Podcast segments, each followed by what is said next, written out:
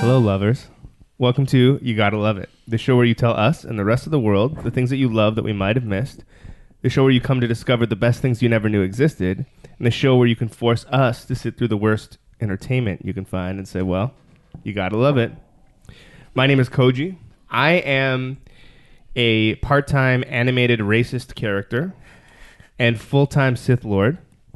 And with me, as always, is my good friend and Padawan learner, Andrew Patterson. Hello, I already see what you're doing, Do you? and I'm not going to take the bait. Um, but we are also joined for this very special episode by some friends of ours. Uh, why don't you guys introduce yourselves so that everyone knows who is speaking when they speak? Because there's a lot of us today. Not all at once. Hi, it's Nimit. How you guys doing? You gotta love it, All Star Nimit. Nimit. Um, that's it. Nimit, Nimit. I was trying to give him a nickname and I couldn't couldn't think of one off the hop there. Nim All right. Nims, Nimnom, Nini. Yeah. You Nini. Nini. I like that one. Go on. All right, next. Uh, I'm Bennett Slater. Uh, that's it. All right. Hey everyone, I'm Vanessa. Okay. Nailed it. Yeah, we got a couple, couple alumni, couple alumni, and um, and a new face. Yes. So, just as a as a quick kind of um, intro, we have uh, our good friend Nini over here, who is a comic book cover artist and for interiors. vari- various releases. Oh, and interiors. Yeah. Yeah. Vinyl Don't art. pigeonhole him. Oh, in my mind, all I can think of Professional is, is illustrator. Thespian? No. uh, Fable covers. So, um, and then of course we have the fantastic oil painter Bennett Slater. I was wondering what you were gonna say. I was like, I don't even know what I do. Yeah. yeah, I guess it's that. Yeah, you know when you're when you're not um, trolling the internet to gang up on people who steal your art. um, yeah, and of course, uh, new to the party, Rebecca slash Vanessa, who is also Vanessa joined the party. yeah, who's also the uh, host of a podcast that is just about to be released called The Crystal Ballroom. She, where, Yes, where are your right. cards? Where are your tarot cards? Tarot card They're in my bag. podcast? Are they actually? No, I didn't Oh. bring them today. Okay, maybe next time. So we'll talk about that at, at the end of the show. But for right now, this special episode, we are gathered here today to discuss um, the merits of the two newest Star Wars films, Rogue One and Episode 7. I don't even know how to begin because, in my mind, neither of them are hidden, but they are both gems. Here's something that I think maybe this should be established at the end when we're all uh, sweaty and tired from just screaming at each other. Exhaustion. but I mean, maybe maybe you can speak to this, but I'd also like to say to anybody listening that I feel like we all love or at least like Star Wars. I consider myself Well, okay, so hold on. Most of us around this table are very well versed in Okay, yeah. in the Star Wars universe, but one of us has just watched all of the Star Wars films for the first time in the last couple weeks. Bennett? Nimit, Yeah, explain yourself. Across two weeks, pretty much. That is a very short period for a lot of movies. we're going to get a lot of uh, I feel like there's like a really good spectrum s- seated at this table in, in terms of opinions on these. So it's not just going to be like black and white, like these are stupid for these reasons or this is good for these reasons. So I'm really interested to see how that plays out. But I think the reason that we can even have this type of thing is because normally when we have these conversations outside of the, the boundaries of this podcast, uh, it comes from a place of like passion, you know? Like it's not like like for me, whether you the, the movies we're about to discuss, whether you you love them or you hate them, is all based around the fact that you love Star Wars, and that's why we're talking about these movies specifically, is because at least among the people seated here and among our circles of friends, there was a pretty clear division, which in some cases I felt pretty much on just on one side, maybe the, Yeah. a lo- lone gunman. But anyway, I just you know, so Mm-hmm. uh, let's not let any feelings get hurt, and uh, let's keep it clean. Let's keep it above the waist here. Yeah. Yeah. What are we? Uh, where are we going to start? Well, before we get into it, I just want to just throw this out there, and then we'll start talking about the new ones. But I, in preparation for this, rewatched the the prequel trilogy, and Phantom Menace is my favorite of the three. Let me just put that out there right now. I didn't think so. I thought I hated it most of all, but it turns out Interesting. No, it is actually the best one of the three. Hmm. and we might get into that later. But let's start. let's start. we will get into it later. Can you probably, feel my based on- eyes on, you right now? I'm telling you, man, for for various reasons. But let's start with episode seven. Let's just get a reading around the room of how everyone felt about episode seven before we we really like deep dive into it. I, in context of everything else, timelines and all of that, really liked episode seven. Upon multiple rewatchings, I find myself liking it less and less. But my first viewing of it, I, I fucking loved it. So Cool. yeah, you Yeah. guys. Nimit? Uh, the things we do for love, Koji. Yeah. Having to endure this one again. Uh, I was not a fan. From from from from the hop. You Yeah. just did not like. Well, I mean, it's like I, I walk in with a very low bar of expectation. I'm like, I just want to be entertained. whoa, And and it, it didn't meet that bar. no. We're gonna have Yeah. to even. come back to that. I think. Yeah, Yeah.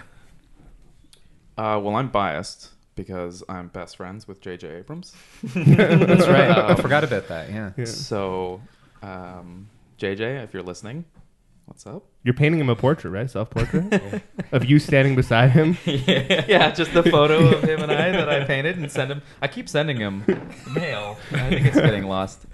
Um, yeah, I mean, I was entertained by both.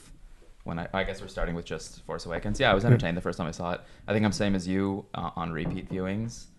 There are like the the holes become more and more Apparent, evident, yeah. but like it's good fun. Right, right, right. right.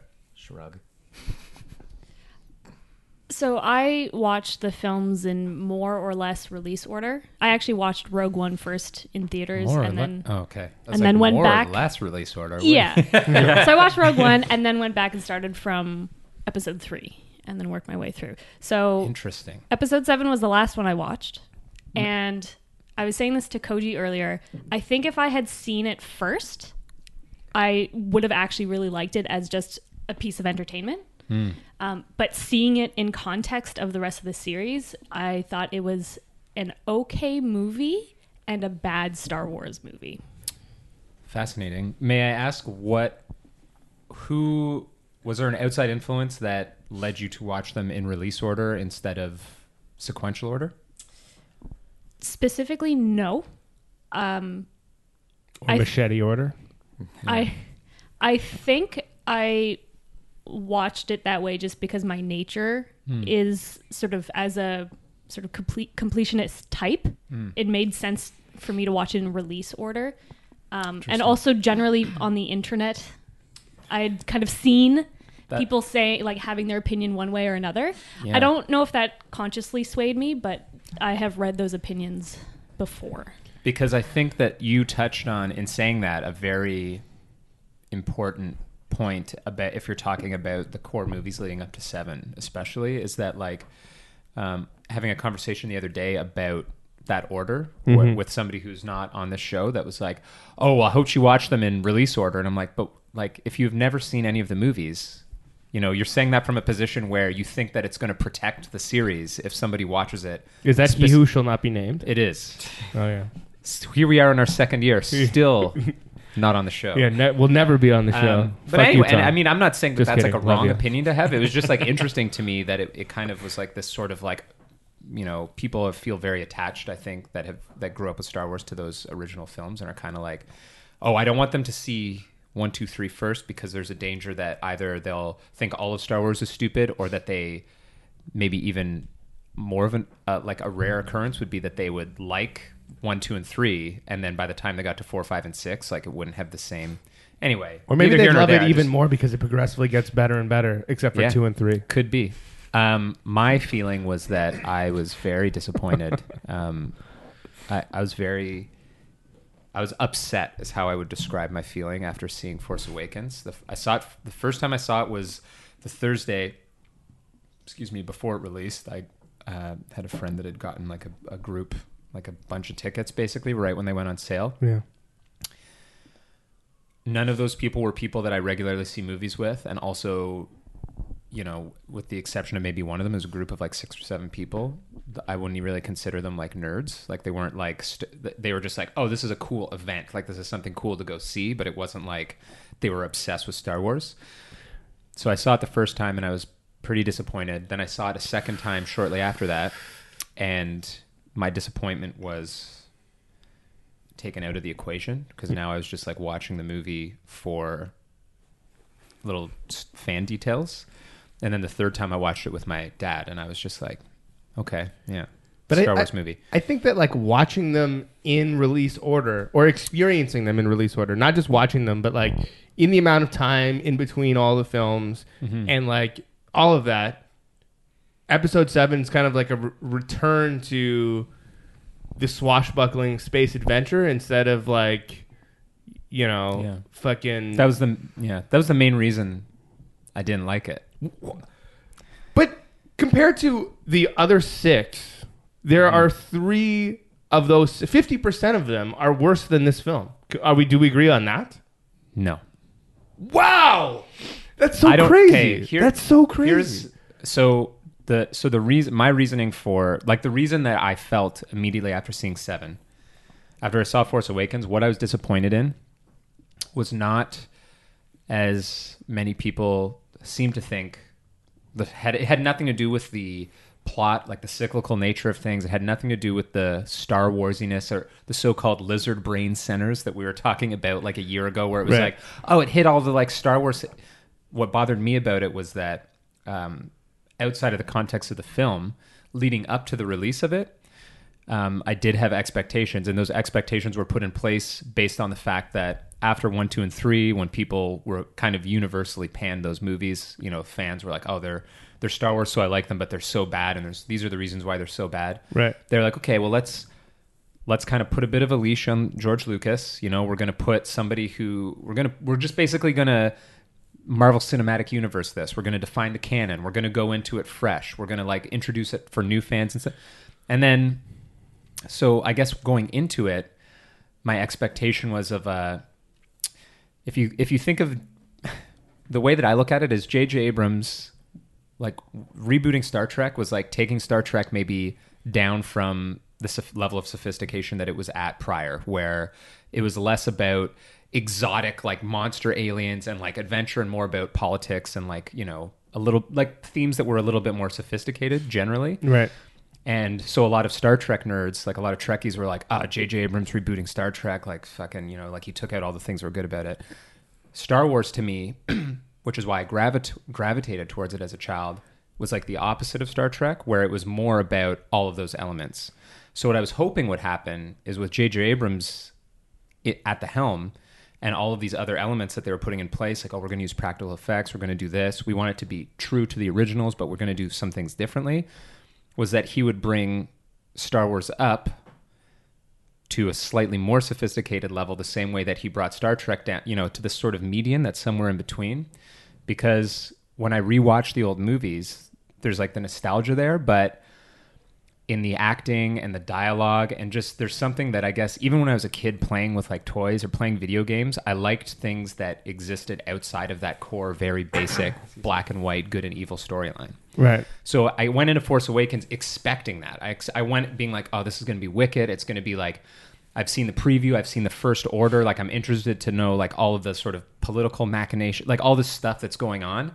And I went in and it was just sort of devoid of like anything except for they like stripped it to only swashbuckling. Like to me, the film was basically just John Boyega and um, is like Finn and Rey running through a film where everybody acts the way that Han Solo acted in the original movies and kind of not even doing a very good job of it. Like you know physical like gag and like really slapstick and people constantly going like huh? What? Like through the whole thing. And the only person in it that I was like that makes sense was Han Solo. He was like the least Han Solo person because he was the only like actor that seemed to be like, "Yo, sh- shit's happened to me," and I'm like, I'll still crack the odd joke, but like I'm kind of fucked up now, and I'm like old and grizzled, and so that was like one of the few redeeming qualities was that I was like, oh, he's like the only character, ironically, not acting like a Han Solo, and it just was like, But it almost sounds like you're saying four, five, and six don't hold up. yeah, I am Okay. saying that. All right. Um and that that's the thing is that i keep that separate from like i still love them it doesn't like decrease my like in my head i'm still obsessed with star wars but Yeah, like but you love them in a way that somebody who listened to Korn in like the early 2000s is like, yeah, that album was pretty good. Right? well yeah i just like like i said when i rewatched one two three four five six to prepare for force awakens i was rewatching them and like without that like watching them not in release order but in sequential order when i got to four five and six crammed into such a small time, I was like, you know, there's a lot of reasons that people hated one, two, and three, and I just saw a lot of those qualities in four, five, and six, watching them that close together. wow. Well, I four, five, and six, especially four, and then it sort of gets a bit less as it goes on. But they definitely feel like earlier works. They mm-hmm. feel like someone who has less experience than someone. I'm not saying they're better or worse for this reason, but they hmm. feel like younger works than one, two, and three did for sure. Yeah, uh, I mean, you could take into account that they were groundbreaking at the time, but like for the sake of this argument, where we're talking about the new ones and sort of contextually with the other ones, Yeah. like I'm not considering that. Like, yeah, I completely agree they were groundbreaking, but that's not what I'm talking. I'm talking about how all these movies compare right So- now when I watch them. Hold on. Quick poll. Does four, five, and six hold up for anyone here? Yeah, best of the three or best of the whatever amount there are. Right. movies. But but you still enjoy them to this day. oh yeah, I watched. not I, just I based- watched A New Hope the other day. I watched Rogue One, Force Awakens, and A New Hope. Yeah. In the last like two weeks, easily A New Hope is the best one of any of them. And not just based on nostalgia. No, no, no. I, you, I'm able to separate like, oh, I love the Ninja Turtles as a kid. I can go back and watch the Ninja Turtles cartoon, and it's a dumpster fire.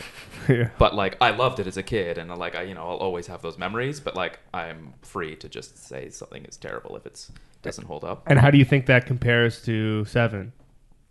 Uh, Seven tries to recapture a lot of what it was. Like you can tell that there was a conscious effort to uh, hit all of the well, what made a New Hope specifically because it's like a soft reboot of A New Hope, basically. Right.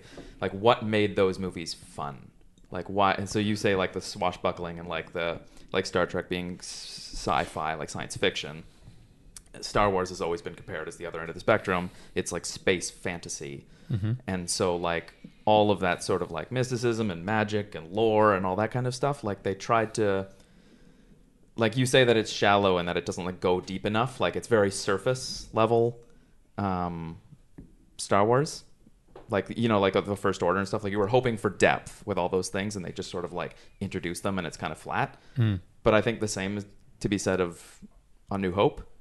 And Yeah. then you watch Empire, and they add so much more, like stakes, so much more lore, so much more. Like every character is like conflicted now, and so mm-hmm. like you know, same with like you know the Dark Knight and Batman Begins. Like it's the first movie is sort of you're tied to the structural narrative. You have to introduce all these things.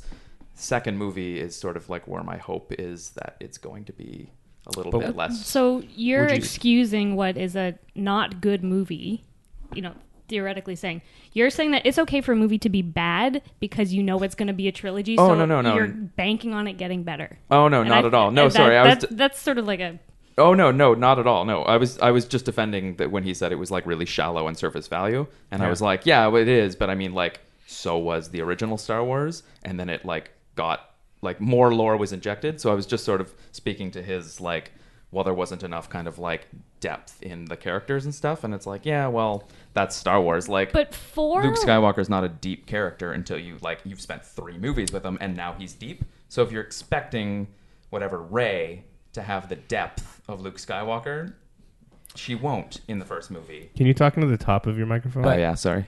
Mo- like more more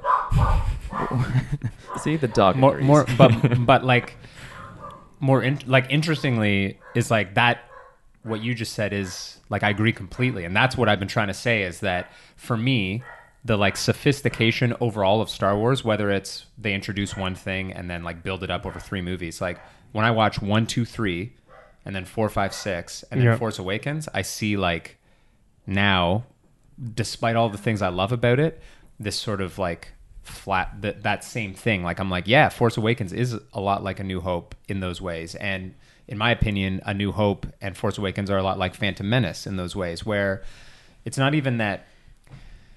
Yeah, I just I Here- just want here's, here's what I hear when you say that is like, oh, this move, this new movie is a lot like this old movie that you that I really liked, Mhm. right? So like, Yeah. So Good. getting ba- so getting Yeah. back to my point Good. of like Yeah, them hitting get all it. the things that made Star Wars Star Wars. Yeah. That's what they like. It's very obvious that they tried to do that. Yeah. Is to hit like okay, what what did people hate about the prequel movies? Yeah. Let's not have those. Right. What did people love about the original trilogy? Let's have those. And it seems l- like it, it is very calculated. I mean, Like, it's, a kind of very fan calculated- service, is, is what it is. Yeah, like it's it's not a, an original story that somebody like had to tell this like great tale that they've been sitting on for 20 years. Like it's very much a calculated effort to sort of like you know hit the different marks of all the like failures and successes of all the Star Wars movies to sort of appease as many people as possible. for sure. And so that's it's But that sort wasn't of done for storytelling purposes. It was Oh, done no. for marketing purposes, and that's Exactly. a big difference. Ex- oh yeah, for Because sure. you can have a it is a simple product story for that, sure. that builds versus having a story that's simple for the sake of being digestible. Right. Yeah. So like Mad Max Fury Road is simple in that it almost has no story. It's just very well executed. You know the characters' names, and then like from beginning to end, it's like an entertaining. This movie strives for that sort of thing, and you're right. Like it is very much a product, so sorry, go ahead. Finish. like made to appeal to everybody. A and get- delicious, and get as many product. people get as many people on board, like new faces on board. Like Yeah. we're no longer like the standard bearers for Star Wars fans. Star Wars fans, if you've ever gone into a Disney store, are 13 year old kids Yeah. who dress up like Rey for Halloween. Like those are the new fans Yeah. that Disney is making their movies But for those now. those those kids were also watching like the Clone Wars Yeah. show, which I mean, I've haven't seen the whole series, but I've seen clips, and I would argue that show is better written and is a, a better So- product than Episode Seven. I was. see Nimit Yeah, I agree. nodding his head with a lot of these things, but not but- weighing in. but but not nodding his lips. I have Smacking. two quick questions, which we can then I will pose a question to Nimit. But so the the first thing is that one thing that I mean it, it bugs me a little bit because it is used a lot, uh, especially when something is with like comic book movies or something like Star Wars or something like Jurassic Park or any of these things. When people say that like Always with the fucking Jurassic just wait, though. Park. or even Ninja Turtles, like the idea that it that we want to bring new fans on board, so we have to do it this way. Like I don't think there has ever been.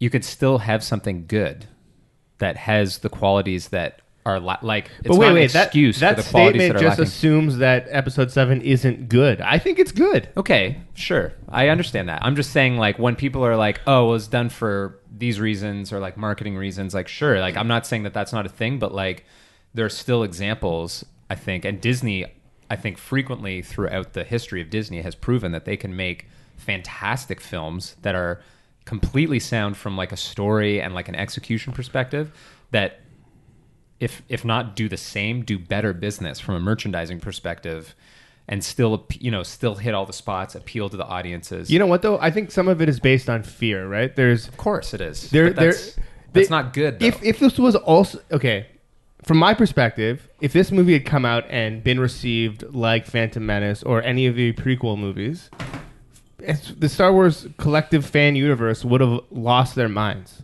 okay, so it- that is perfect to lead into my follow up question. Is you said that you think that it was mostly fan service, but one thing, the one main thing that I was arguing is when people were like defending Force Awakens for the merits. Yeah. People, maybe not you, because you're saying that you think it's a good movie. Yeah. most of them were like, "Oh, but it had like Star Wars stuff," and I'm like, "Okay, but as a Star Wars fan who's played the video games, maybe read some of the books and comics, like, can we not just agree that all I'm saying is that I wanted it to be more, and I don't think that it's wrong." Or even, I feel like it would have been more fan service if they made a good film that was slightly more sophisticated, that had all of the things that I think Star Wars fans as a generalization, I'm like projecting what I feel like Star Wars fans want just because it's what I want, but like something that is a little bit more material. Like when I Isn't that remember, what they did with the next one? Well, we'll get to that. But I remember when like the trailers were coming out and like just talking with people, like people were excited about, for example, the First Order, and there was immediately all these theories and pe- like. Star Wars fans universally will fucking talk at length about theories and all of that. They create this like incredibly sophisticated universe, Mm-hmm. but like What's the question? the question is like it well the question was going to be you said that you think that they did it for fan service but like could they not have done a more sophisticated movie like do fans not want something that is more sophisticated basically is what i'm saying like are fans perfectly fine you they did all these things for fan service but like true fan service i think would have been to respect the fans on whole and like give them something that was like a little bit meatier Assuming they wanted, they didn't think that Yeah, episode four was good enough. well Because you're saying it's exactly like episode four, and you wanted more than that. I'm just saying when you look at any of the games or the books and everything that has spiraled out of this like s- unique pop culture universe, which is no longer canon. which is no longer canon, but like what happened after they made those basic films, people took those things and they ran with it and they made these like they made this incredibly sophisticated universe over like 30 years. So when they were making okay guys, like we're defining what's canon, we're going to go forward and make things a little bit differently. I just went in expecting as a fan, like fan service to me would have been like okay, we see what you've done over the last 30 years, like millions of people. So we're going to try to create something that captures the essence of the original, but Yeah. is maybe just not like people running across the universe. Are you a and fan of lore, Andrew? Like when you read or watch a fantasy thing, it's like lore your shit? Like you can oh, get Oh, yeah. and really dive into it. A into hundred it. percent, yeah. Yeah, so like part that's part of what my dissatisfaction with Force Awakens is is that everybody was projecting that it's going to be lore. And you know what? And for Star Wars because Star Wars the movies in themselves, it's very simple. It's a very small limited world and scope. And it's just the potential of what you can see around it that really draws in fans to be like, oh, Totally. what is this thing? What is this space? But what they're actually showing you isn't very much. So it's like Mm-hmm. half the conversations we have with you, you're like, oh man, but, but what about this? And did you see that? And that's going to allude to this and this. Like, yeah, that's fine in conversation, but they haven't actually shown us that at all. And I think people are giving, or and like, correct me if I'm wrong, Koji, because you fall on this side of the thing, but it's like people Right. are giving Force Awakens a pass based on the potential of what it will be and not what it actually is. Like for me, rewatching Force Awakens today and partly yesterday was like half an hour into the movie, our main characters are totally discredited for me. Like any of their motivations are so gone and I'm like why why would I believe them in this movie? Like none of their actions are credible for anything beyond this point cuz like Rey you picture as like somebody who's been a scavenger, someone who's like anytime you see her eat, she looks like somebody who's starving to eat. Right. But the second she comes upon like like she has the trappings of someone who's that way, Right. but no actual motivations to push you towards that. Same with like John Boyega's character, like Finn.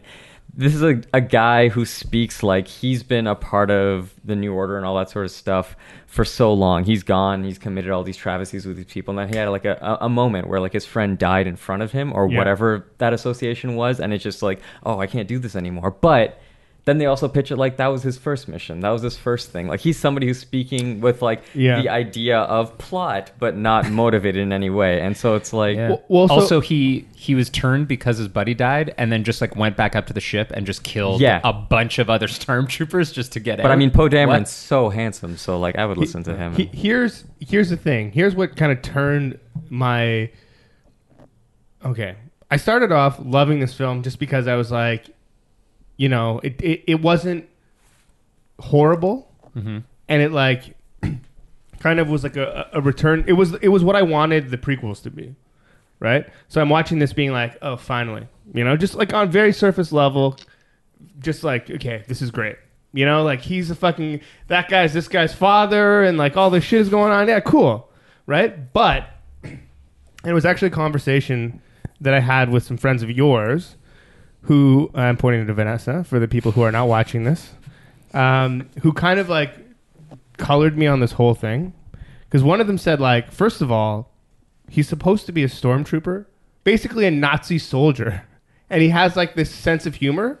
Like, how are they raising these guys? How has this guy come out of this like whatever um, test tube or whatever, and like is just like all of a sudden a wisecracking, you know, whatever. Which is like, okay, I'll give you that.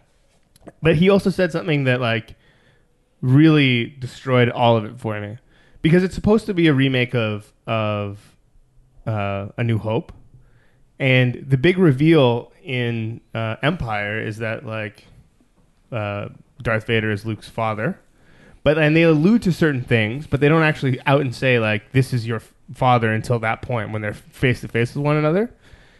And what they said was like, why would they rob fans in the conversation that Snoke has with Kylo, being like, your father Han Solo is going to be as, a problem. As a total aside, Yeah, like why say why say that? Why not just wait until the scene on the bridge when they're facing each other and he's like, take the mask off, and then he takes the mask off, and then you find out it's his dad. Like, and then once I heard all that, I was like, oh yeah, you're right. It could have been better. So like that's what that's what I mean. Like on repeat. per- You don't think that that would be too close to the Darth Vader reveal, though? no, well, hell no. Like it's like the same I would thing. feel but- that. I feel I- like that's like fan service that's justified. Like if you were to and use, it's good writing. yeah, that's good writing. Yeah, I agree. Yeah. I just mean like I have because a- like the end, the third act But- is just a New Hope again. It's another Death e- Star. And it's the same everything thing. everything is just so close. Adding that to the third act Can would we- be a little. Can we too- talk about this whole Death Star thing, by the way? Wait, The Star quick, Killer? quick thing first slash question. People keep saying that when they saw this movie in theaters, that Mm-hmm. it, it reminded them of seeing the first time that they saw the original four, five, and six. Sure. it didn't. I was terribly I'm- bored. I'm, well, okay, but I'm just saying, like generally, that's, That's the crazy. argument for That's so is crazy! That's, that's what it is. How could you be bored? It was. I'm it I'm was- gonna like put myself out there for a minute. Yeah. Phantom Menace came out. What year? Phantom Menace came out? 2000, 2001 or is it 98? 98. 98 actually. Okay, when I saw Phantom Menace, I saw that movie like eight times in theaters. When I saw it in theaters, it was fucking. That's outlandish. I was a child, and I had I just it. I saw the original movies, then they re-released the special editions, Right. Which I saw and I loved it, and then I saw. Fan- it wasn't until I like had matured and I was in the college years that I was going back. Like I saw episode three opening night with a bunch of people in animation. Well, that's so crazy. We, Well, we are just the, wait. We're the same age. Yeah. And I immediately saw it and was like, Yeah, well, you- what the fuck is this? What the fuck is this? I, I did not feel that way at all. It was only a, pu- the same with how I'm when I'm speaking of four, five, and six. Like it was only with time that I start and and many many repeat viewings that I started being like, eh. Like when I saw Phantom Menace, there was things that annoyed me for sure. Even when I was young, like Jake Lloyd, fucking get the fuck out of town. Like Jake just drove me nuts. That like yippee bullshit. But like. I was like, I was in it, man. I was com- like, oh shit, we're seeing like more than just two Jedi in the like right out of the gates. There's like they're fucking fighting these droid. Like, what is going on? Who's the Trade Federation?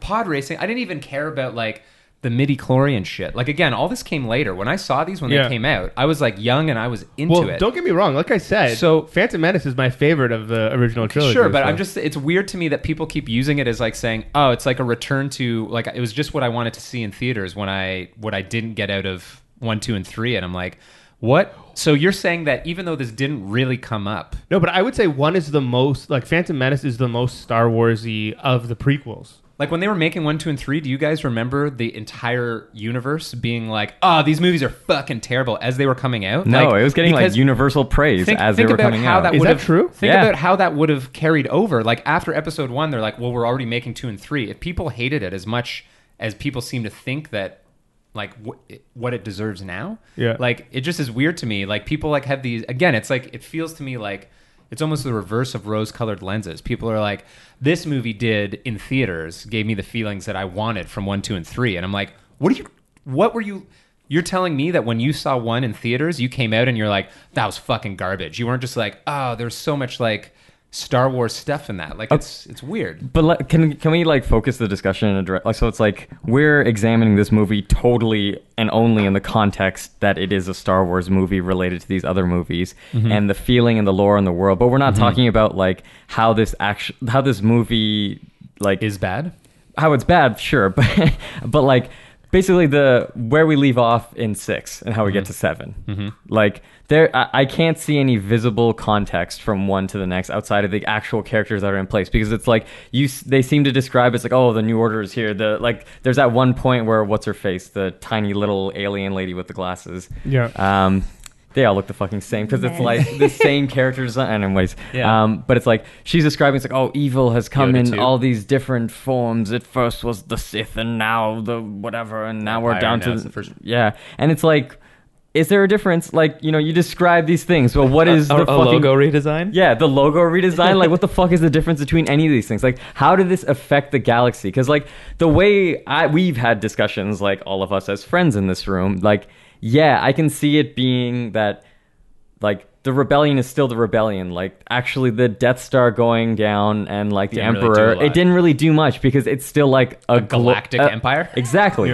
but it's like They're like not the thi- underdog at all. yeah, and so it's like this movie like posits that you can do the same exact thing as a New Hope in this movie, and it'll have any kind of an impact. Like you know, it's like what what is the point of taking and making these people seem the same kind of heroes for us when the context is totally different, or it's even more grim than it was before? Because like they had the Death Star, now they've got a fucking Star Killer. Shouldn't it like Which is also what the the hell was the Death Star. rebellion doing in the meantime of that? Like in all Yeah. of that development, like and don't tell me some shit like oh they'll explain that in the side movie Like for the- between eight the New nine. Republic like, didn't have enough money, even though they had like a, a several all But- of those planets that were clustered to Hold- like hold on. start building some sort of army. It was still Yeah. just the ragtag Some kind- rebels. like, like yeah. Let me a just ask you a later. question though. Yeah, Remove everything and just watch this movie on I its did, own. I did it today.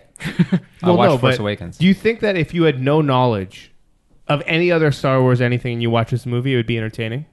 Yeah, it would probably be entertaining. That was not that was not my. I've said I was disappointed. I didn't say I went and saw it the first time and was like, "Oh, there's nothing entertaining in Yeah, that but you keep saying it's bad. Yeah, if it's it bad. entertains you, it's not bad. That's the point. It's a That's the point. That I disagree with that. okay, okay, sure.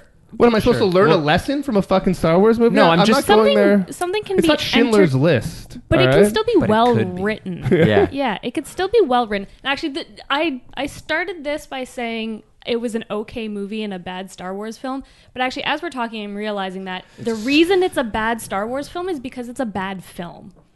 Because like the I'm not saying preach. it could Like, have been the better, writing but is- Yes, much better. it could have. much better. I'm not saying it's, the best entertaining possible movie that could have because come there's out, but it's still explosions good. fast-moving things. But it's actually a, a badly written movie. Mm-hmm. There's so many sort of plot and pacing issues and characterization issues, which just make it a a bad standalone film. Like I, entertaining, mm. yeah, sure. That's why I said if I had seen it out of context, I think I would like it because it's like okay, you can treat it like a like a superhero movie. It's not supposed to be like some deep story, but if it is, that's great. And because it's a Star Wars film, it kind of should be because you know that there's two more films coming. You know mm-hmm. that it comes from this legacy of And- well-regarded films. I Ooh, think, I, I- don't know and if it comes from a legacy I of think if you well-regarded were, like- films. I think it does. the other thing is like just even I think the the main when I think about what bugged me the most, even aside from like technically go like again, there's plot holes in that movie that in the scheme of what I'm talking about about wanting it to be better. Of course it bugs me, but like I could even make do with that, but it was just like when I was watching it I was like in a new hope, you've got Luke, you've got Obi Wan. You know, there's like this group of characters that to me seem distinctly different from each other. Like Obi Wan is kind of the, the mentor who's kind of grounded. He's kind of got like a wry sense of humor, but and then Han Solo's the one that's crazy. But in this movie, like even watching it today, it's just like it is go go go, but like it wants to be Mad Max, but like mm-hmm. without any sort of and I think Without that any sort of what? Any sort of ground it's just like fucking nuts. Like it's just like everybody is trying to like seemingly over out overact everybody else and there's not a moment where like just nothing there's nothing that really feels grounded. The closest thing to that i felt was han solo because he was just like oh. So, around the room, if you had to rate this movie, i want to know what ben was just about to Oh, say Oh no, I was, Yeah, just no, go gonna, ahead. I was just gonna make a joke about Donald Gleeson's performance. when you said nobody was grounded in the movie, I was like, "What do you mean, Donald?" Gleeson? oh man, I can't. I love Donald You know, Gleeson, and in- I can't at all him in that movie. there was like a point where when i was watching it the kylo ren i was like you know Adam Driver, who I only really know from like Girls and like one or two other indie movies where he all kind of acts Yeah. the way that he does in Girls. So I was watching this and throughout most of the beginning, I was like, "Oh, cool!" Like he's he's not being Adam Driver. But then mm-hmm. as soon as he takes off the mask when he's talking to Rey, Yeah. there was just like a transform. As soon as he didn't have like the voice filter, he he kind of did the Adam Driver from Girls, like the way that he talked, and he he seemed like I know that the well, I don't know, but I feel like the intention was he's supposed to be this sort of Entitled childish. Yeah, he's entitled, but he like hasn't fully. He's kind of punching above his weight in terms of wanting to be a, but he can't quite get there. So he's sort of like child has these childish, you know, he can't really control himself the way that like Darth Vader had like, you know, in his maturity, like extreme control. Um, You mean he wasn't yelling no? yeah, it was just like anyway. I was wa- and I just couldn't like handle it. Like when he was like interrogating Rey, and he he was just like, "Oh, I can see it. I can see it in there. I can see the the island in the water." You know, like the way he's talking. I was like, "What are you doing? What is happening in this movie?" There's t-" Anyway, what were you gonna ask, Koji? Well, I was gonna ask if you had to rate this movie Mm-hmm. on a scale of one to eight, Hmm. what would you what would you rate Eight. this Like, movie? like order it as far as your favorite among the eight. You mean? I guess so. Like, or do you just mean on a scale from one? Why to don't eight? we just spell it out for everybody? No, I'm just kidding. Well, 'Cause you that- just that- tell me the movie you want to see. wildly changes my answer. If It- so, if eight is is perfect and one is garbage, where do you put this film? I would put it right in the middle. I would give it like a four, four, or maybe even a five now. Because, like I was saying at the beginning, you it seems like everybody, uh, other than nimit I keep saying everybody, people like went in and enjoyed it. Yeah. The more they watch it, they're kind of like, eh, okay. For me, it's exactly what it's like with the J- the median with J.J. Abrams. I watched it and I was super disappointed. But then after I managed that disappointment, and I was like, okay, I'm gonna bottle that up, and like this is how I feel about this movie. And I rewatched it a couple times. I was like, ah, cool. Poe Dameron has a black and orange X-wing like and i just you know so it kind of like brought it up and it was those things that i was just like this is sweet but i still can't shake that like but what if poe dameron had a black and orange x-wing and this movie was good what if he had something to do? Yeah. To- There you hey. go, yeah. anyway Yeah, he. so right in the middle Yeah. for me Okay. I think about the same. Hmm. And for many of the same reasons. hmm hmm hmm Hmm. Okay. hmm Uh, well, four is like a fifty percent, right? Like that just passes. I wouldn't give it a six, but I feel like five is like five point five. I'll say. Okay. See, we all love Star Wars. We're all giving it like it's like no matter how we feel about the movie, like I like, have "Ah." seen some garbage films before. Show you. Some I've watched some of those with you, garbage films. This is not a garbage film. Like I wasn't Oh. upset watching this movie, Yeah. but I also didn't like no take Man take it all Steel. home with There's me. no, and, there's like, no gods of Egypt. I didn't want to do so much more reading. Like I'll see the next one. Yeah, but I'll I, blur I 'em all didn't cut get too. home and like buy all the toys, you know. But Yeah. it certainly wasn't like the worst thing I'd seen all You didn't year. go to Hong Kong and buy Poe Dameron's like X-Wing Suicide Squad. Lego? I was mad. I was a little ball of rage in the theater, and I wanted to walk out. I checked my watch like six times in Suicide Squad. I didn't do that at all in this movie. Five point five. Ah, it's like I'm sitting at a five, five, five, five. Um, I don't know. I'm sitting at like a three probably because it's it's the same thing. It's like it's harmless media. It's not. It's like it's not good. Yeah. Um, it's not a well told. Like the characters aren't developed in any way. It's a story by plot. Yeah. The filming, it feels like TV. It's all a lot of medium shots. Everything's center composed. It's like it's for for all the to- like say if we describe the sandbox that is Star Wars as a toy set and like you're playing with it, you didn't make do you didn't make a good effort with the toys that you were given. But at the same time, it's like it's not Man of Steel. It's not Batman versus Superman. It's not a blockbuster movie that just like is bad, like and awful and like fails at everything. It's just Didn't not Batman versus good Superman, at all. just gonna say. So it's it's it's totally harmless, but I don't think it deserves praise. Yeah. Yeah. So I Okay. Fair. I I will. I'm I'm probably in there at like a five point five six as I thought well. you said you loved it. Oh my! God. I did. I did love it, but okay. I'm looking at it, but wait. I'm looking at it in like actual order of the ac- how much I like the other movies. Okay. So, so like, I like it better than the Let's- original trilogy. Let's introduce another element to the discussion. I think at this point. So, Rogue One. Well, I feel like this solves a lot of your problems. This film. It does, which is why my opinion of it is apparently, other than you, so drastically different from everybody else in our circle of friends. Is that, um, you know, it's been a year now since I saw Force Awakens. Seen it probably like five times at this point, three times in theaters, a couple times just fucking, you know, on MB or Netflix. Um, now Rogue One is ramping up. And if you even listen to the episodes that we have recorded, my feelings of Rogue One, everybody was telling me at the time after Force Awakens, like, oh, the anthology films. The anthology films will be where people have have more artistic license and they are going to make things more like darker or more sophi- or this and that. And I had like no confidence that that was going to be the case. I was And- the person saying Ko- those. yeah, things. Koji was saying those things. He was saying those things. No, but like He's like right Daryl, like a No, lot I of a lot of our friends were Yeah. saying that. Like in on the Hong Kong trip, like that was like a, a it came up a lot because we watched it when we were in Hong Kong. Right. And uh, and I was like, guys, I have no confidence that that's the case. Um, you know. And then there was the announcement that they had gone in for all the reshoots and stuff. And one of the reasons was that it was too, Too dark, dark. and not star. And I was like, guys, see. So I went into Rogue One being like, please.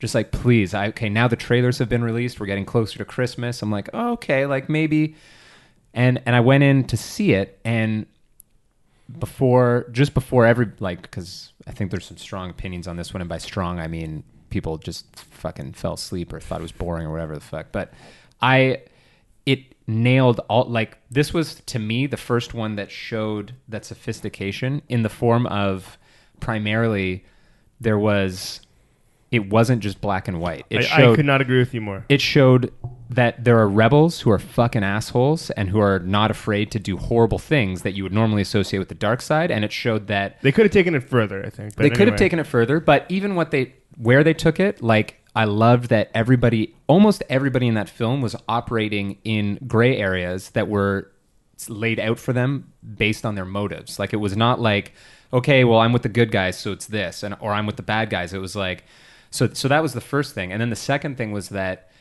it managed to for me to still have characters like K two, uh, and I can't. What's the um, the blind guy, the Guardian's name? Oh, Thousand yeah. Eyes. Marco Polo. That dude, you Yeah. know what I'm talking about. Yeah, like yeah. there was characters that had a little bit of wit, you know. Yep. And there was characters that had that like sort of you know. A, little bit of that swashbuckling spirit, but it wasn't fucking everybody. There is, in fact, some people that were very much the opposite, like Diego Luna's character. You know what I mean? And I was just like, this is when I th- like when I think of the Star Wars universe at large. I was just like, you know, I I know that these for me as a fan, I know that these stories exist. And when I think of the idea of a galactic empire suppressing people all over the galaxy, for me, all of the other movies are are very focused on the Jedi and this like good versus evil battle. This was the first one where I was like, like when they're in Jedha, I was like, oh, this is what it feels like to be occupied by the Empire. Not just like stormtroopers. Oh, they killed Aunt, Uncle. You know, like it felt less personal and more just like, oh fuck, this is war. This is like Star Wars, but without being like it wasn't depressing. It was just like, oh, okay, here are the stakes, here are the shades of gray, and like, so most of my problems were with the with Force Awakens going into it was that I was kind of expecting those types of things, you know, which again is on me, but like hearing about it, reading about it, being a fan, going into it, that's what I was expecting. Didn't get it. Then I was very doubtful of this one, so that probably helped because my expectation was maybe I was like really worried, and then I saw it and it like far exceeded my feelings of what it could have been in terms of I love that it's a suicide mission, like everybody died, like it just had all of these elements where I was like, fuck, man, like this is like granted i understand why people would would say like oh well you couldn't do that in like the main obviously you couldn't do that in the main arc. You couldn't kill off all the characters because then you couldn't do you know ostensibly a second and third part of that trilogy. But i was just like this had the richness and like the diversity that i was looking for in these other movies. Like and i i failed to see how you couldn't have injected those elements into something like force awakens. Like poe dameron best pilot in the galaxy doesn't have to you know like there's just so much more range I felt in this one. Should have And, been uh, a raging alcoholic. Well, I mean, you don't have to go you don't have to go that route, but it was just like, you know, it was just more the characters were more interesting to me and I felt that this cast of characters, probably because they killed them off, like we talked about this a little bit. It was like and this is like a very very polarizing statement. But to me, they were like some of the best characters that I I personally have seen in the films because I was like, you know, they had enough. They had enough in them that it lasted one movie for me, but it also had the elements Nimit that you were talking about, where I was like, okay, Bodhi Rook, you know, like he defects from the Empire. Cool. That's like all. Yeah, I'm sure there's people defecting from the Empire all the time. I didn't need to like know more than that he defected and because he met Galen and stuff. But like each one of these characters, like the Guardians, the guys that were like guarding the Kyber crystals that belonged to like an order of basically zealots who, like, there's just it had all of that meat where I was like, fuck. Of course, if there was an order of something like the Jedi, there would be millions of people across the galaxy that could not be Jedi, but were obsessed with the idea of this like holy force, you know? And that's never really been. So there's just all these things where I was like, fucking yes, it has the lore, it has the things that like I want to think about and explore outside of this film. But to me, it still stands as like, okay, these guys need to stop the super weapon from being built. Oh, they can't stop it? Okay, they got to do something to get these plans to somebody who can. And that's all you need. Like, it doesn't, to me, it, it does well, with the exception of one thing, which I'll come back to, standing alone. And it also does well as just fitting in. Like, I just, I thought it was great. And I fucking loved that movie. And I've seen it several times since. And almost to a person, all of the people that I disagreed with about Force Awakens, it seems like they went into that movie almost looking for. ev- They're just like, nah, it just yeah, it just didn't do it for me. I was like, what?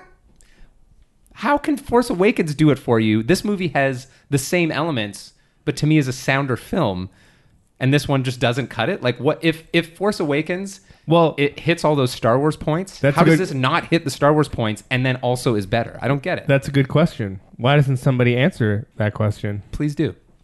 Hey, listeners, this is Nimit here, King of Curmudgeon. Um, fuck. Yeah. Okay, Bennett, you just look sad. like Andrew, I, I get what you're saying when you're talking about these characters, and I get what you're saying where it's interesting, and it's like let's put it all out there from the get. Rogue One, like these movies are never gonna lack for amazing production value. Like the settings are I way hope. cooler. It like Rogue One looked awesome. So Mm-hmm. like everyone praise ILM, like they did a great job. Like the character designs Ben. were actually really nice and different. Like they felt Crisp, crisp shadows. the crisp, the lighting guys in particular, Shadows. man, whoever they are, good that one guy. Diversity. got a Force Whitaker in there. Right. You know, you got a Bodhi Rook. But it's like, you know, all, all that stuff looked great, but it's What was your problem with the film? it, unmotivated. The, those characters aren't characters; they're the idea of characters. No, like everything was done for the sake of convenience. Everything sort of happened because of coincidence. Like there was no motivation to Jyn's character. Like why did her? why did her? her father built the Death Star? okay, so okay. sh- What? Here- she here- here's- here's a- She was abandoned. She thought he was dead. No, no, fine, whatever. But like, why did her mother not go with her? Why did Saw Gerrera like? Don't tell like this is a movie. Don't tell me I need to watch the Clone Wars or whatever accompanying series there is for me to understand Saw's character and to like understand his relationship with her. Like she, she clearly just felt like like she didn't want to leave her husband. She thought that Saw was going to protect her daughter, so she went back to try to kill the guy that was going to kill her husband. Like I don't feel like that's.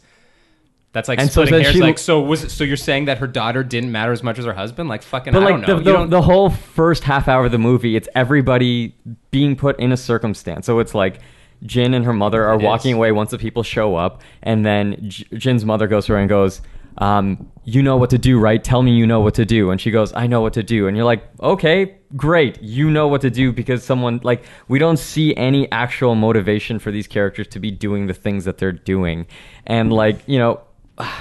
I don't. I don't know. It's just- yeah. I don't agree. I think it was. I think I think of all of them, it's like probably in my mind the most sound. Like, well, so the counter of, like- argument that I would make to that is I think that it doesn't sort of spoon feed you. Here is the reasons why everyone is the way they are, and just based on their actions, you kind of have to extrapolate what their motivations are. So which is fine. yeah, I mean, I like that. I like That's that. that's suffi- like you don't need to spoon feed people. I, I like that the characters are already people before we meet them, and they're, you know, they have their own motivations. Are they people, before though? we, Like- we meet them? Yeah, absolutely. I Diego think- Luna, the first time you see him, just murders a guy, and he's he's fighting for the rebellion, and like all that he he clearly is troubled. He's like, "Yo, you're not the only person that lost people. fucking everybody here lost people. Yeah, you can say He's- that, but then they're all still quipping and making jokes and shit throughout the movie. Like he does if- not make jokes in that movie. That's exactly what I was talking about. There charac- there's like a diversity there. Like K two is the joke, the Joker in that in that scenario. Like, and even there, it's a very like sardonic, like borderline homicidal robot. Like he's like, you know, like he would rather. I just I don't like what would make. I'll, I'll put it to you this way: What would make the characters, but like. You think that they're lacking something, but I just don't see what it is that they're lacking that you would look for. Well, hold on, that may- maybe characters in the original movies have. Wait. To jump in, Jyn Please is do. probably the weakest protagonist in any of the Star Wars movies. That's Okay. including Jake Lloyd. Jyn Erso is needs to be where she needs to be. All the other characters like Bodhi is stronger, Diego Luna is stronger, the robot is stronger. Um, but Jyn is sort of like I get it. She has to be sort of the everyman, like the one that we project ourselves onto. But also, she's keeping so much information. Like she keeps a wall up that like we don't really get like why she's doing these things. And then we're just kind of following her along, and like 'cause we we don't Sure. side with Diego because he's a murderer. Mm-hmm. Even though we like his character, you can't like project yourself onto him. Mm-hmm. He's the cool one. He's Han Solo, right? Mm-hmm. Um, and then Jyn is just constantly doing stuff that you're like, yeah, I guess, because it moves the plot forward. But she doesn't have like a personality of her own. She doesn't have like character in any way. She just is the plot mm-hmm. that moves it forward.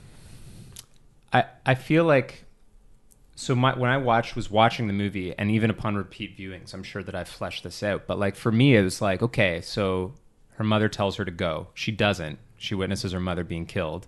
Then she runs away. She's rescued by a fanatic who the rebels don't even want to be associated with, right? Because that was the only person that like Gail. The, basically, her life when we leave her and then when we see her again when she's just in prison and she's known to be a troublemaker like to me that didn't need fleshing out because i was like yeah clearly You- she's you fucked see, up You see all that happen to her. yeah It should influence her personality in some way. It should make her hardened. It should make her like non-acceptable. yeah it should make her like she steals a gun No, like no, something, like what- something what- again to quote uh, Mad Max again, but like the Yeah. Furiosa, like you you don't need to see all the stuff, bad stuff that happened to her. They you know throw a couple throwaway lines. She this is what happened to her, and when she was a kid, Mm-hmm. and then you get her motivation for being hardened, for not trusting people, all this kind of stuff. But she's just sort of going with things Yeah. like she's whomever, like Bodhi, who How- worked what- for the for the Empire. She's just on board to have him.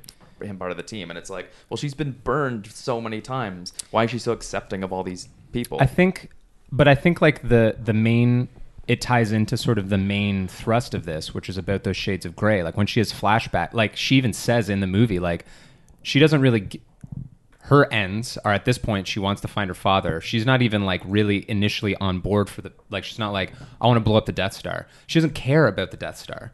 She just cares about finding her father and figuring out what the fuck is going on. Right? Yeah, that's Because what, I I, I she- gather that she only cares about herself. she and, essentially. and so she all those people around her and what she's doing are driven by that and it's even like she she speaks to that in the movie because she's like she doesn't care whether people are imperial or rebels and she she's shown and we are shown as an audience that those are not just like hardened lines because we've now seen that one guy is a murderer but then we've also seen that Galen who is a high ranking imperial scientist was like a caring husband and a loving father and like it just I don't know. I, I it fit very well for me, and I when I was watching it, it didn't stand out like I was like, oh, she's characterless. Like I would agree that she's not the strongest, but like I still feel like what what her character was composed of was still a better baseline than the very very black and white, very sort of cookie cutter like hero's journey. Like sure, a great example of it, but like I just again I all my opinions are based of on are like the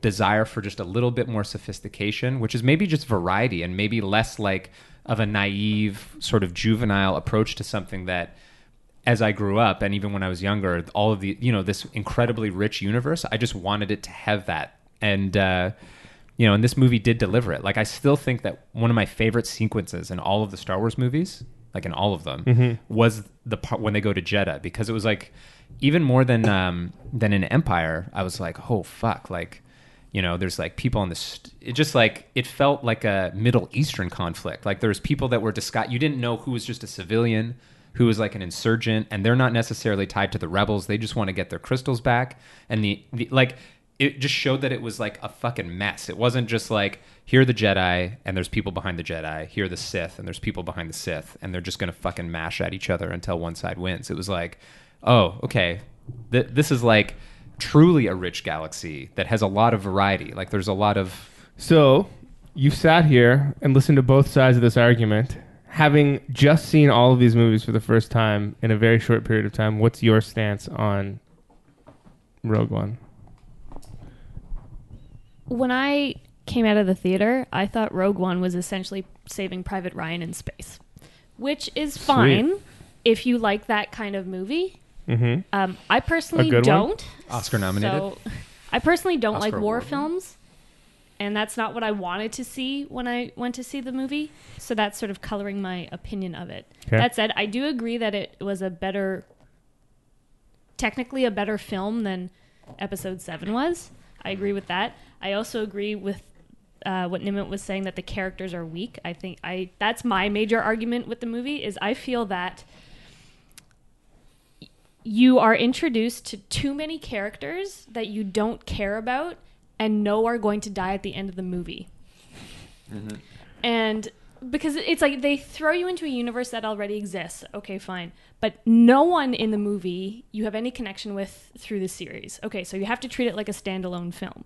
But you're introduced to, you know, a dozen characters, many of who they're the reasons they're doing what they're doing are not fleshed out, not easily extrapolable while you're watching. It's one of those things where you have to sit afterwards and piece it together.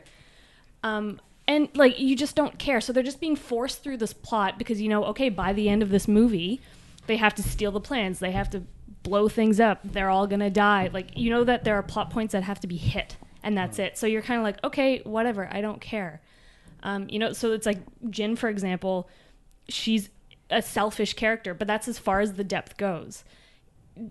For Well- the first, you know, till her father dies in her arms and tells her, "Hey, can you do this thing?"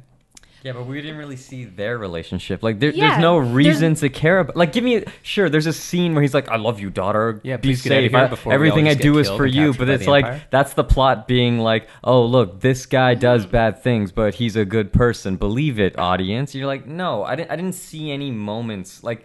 You have What to give me good more than just a like What's, why. What's an example in a different movie of a good moment that would have made that better? Hmm. Who put him on the spot?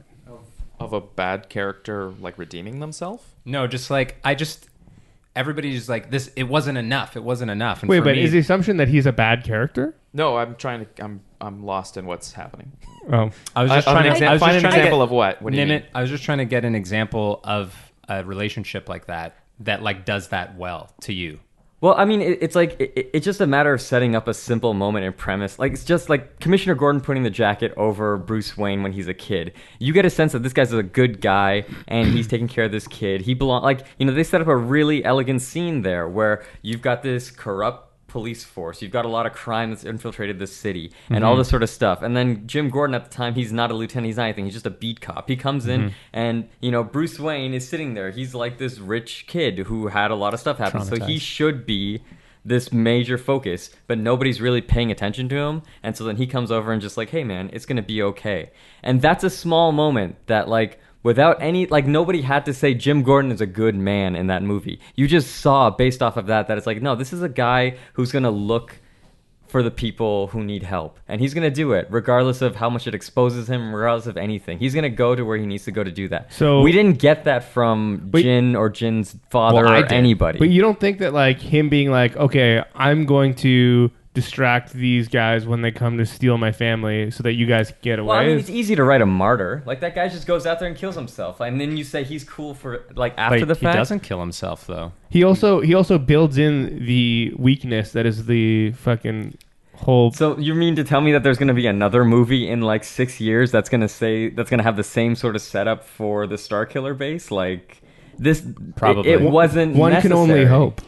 Uh, one so one qualifier I have because I, when I was talking with he who shall not be named the other day, he made it like he was trying to he was trying to basically talk about the negatives of Rogue One as a standalone movie, Okay. and he said that.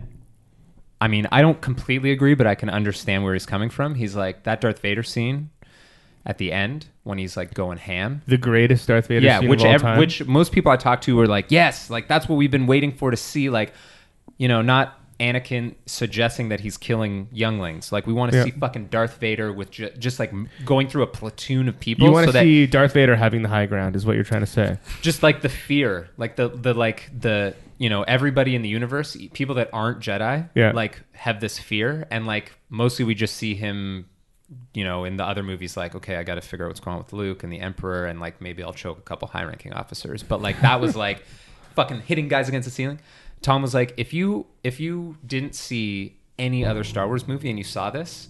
That would have made no sense because Darth Vader in this film is not a character that is developed. It's only he's only in it as a character that It's like a callback. a callback and also uh, you know so that you know that there is something that is like above like it it, it basically functions as a way to link it to a new hope but which i totally get and i can It completely only functions as a way to link it to a no yeah but it was also fucking fantastic like that's that thing where it's but like for like if- the shallowest possible reasons. exactly the same reasons that everybody else is like oh that's why force awakens was okay Well, no, but he, this here's here's what I would argue. It's kind of like watching.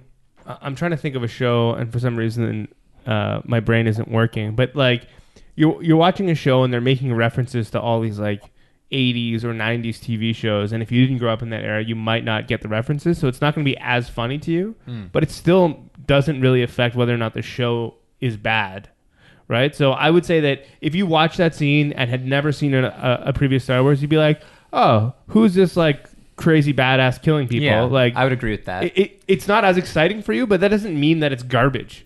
also again once again within the context of these films Yeah. the main argument not even argument the main reason that people are like the other ones are okay or like force awakens is okay seems to be because of these things so how can people be like use the scene where we see darth vader at his full strength against like an army of guys trying to get something back which you would think would be awesome to people that just like get off on seeing Force Awakens and seeing a bunch of Star Warsy stuff.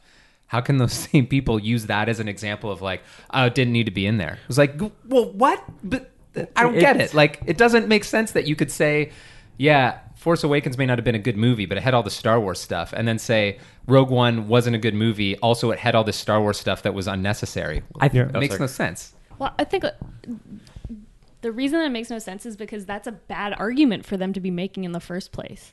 Yeah. Because I think I know. one of the big reasons that episode 7 sucks is because of the quote unquote Star Wars stuff. Because they had carte blanche to do whatever they wanted with episode 7. All they had to do Mm-hmm. Well- well, was did- just did- did basically though? Yeah, I think so. Because they they had they No, no, didn't have to fit it into a predetermined plot line.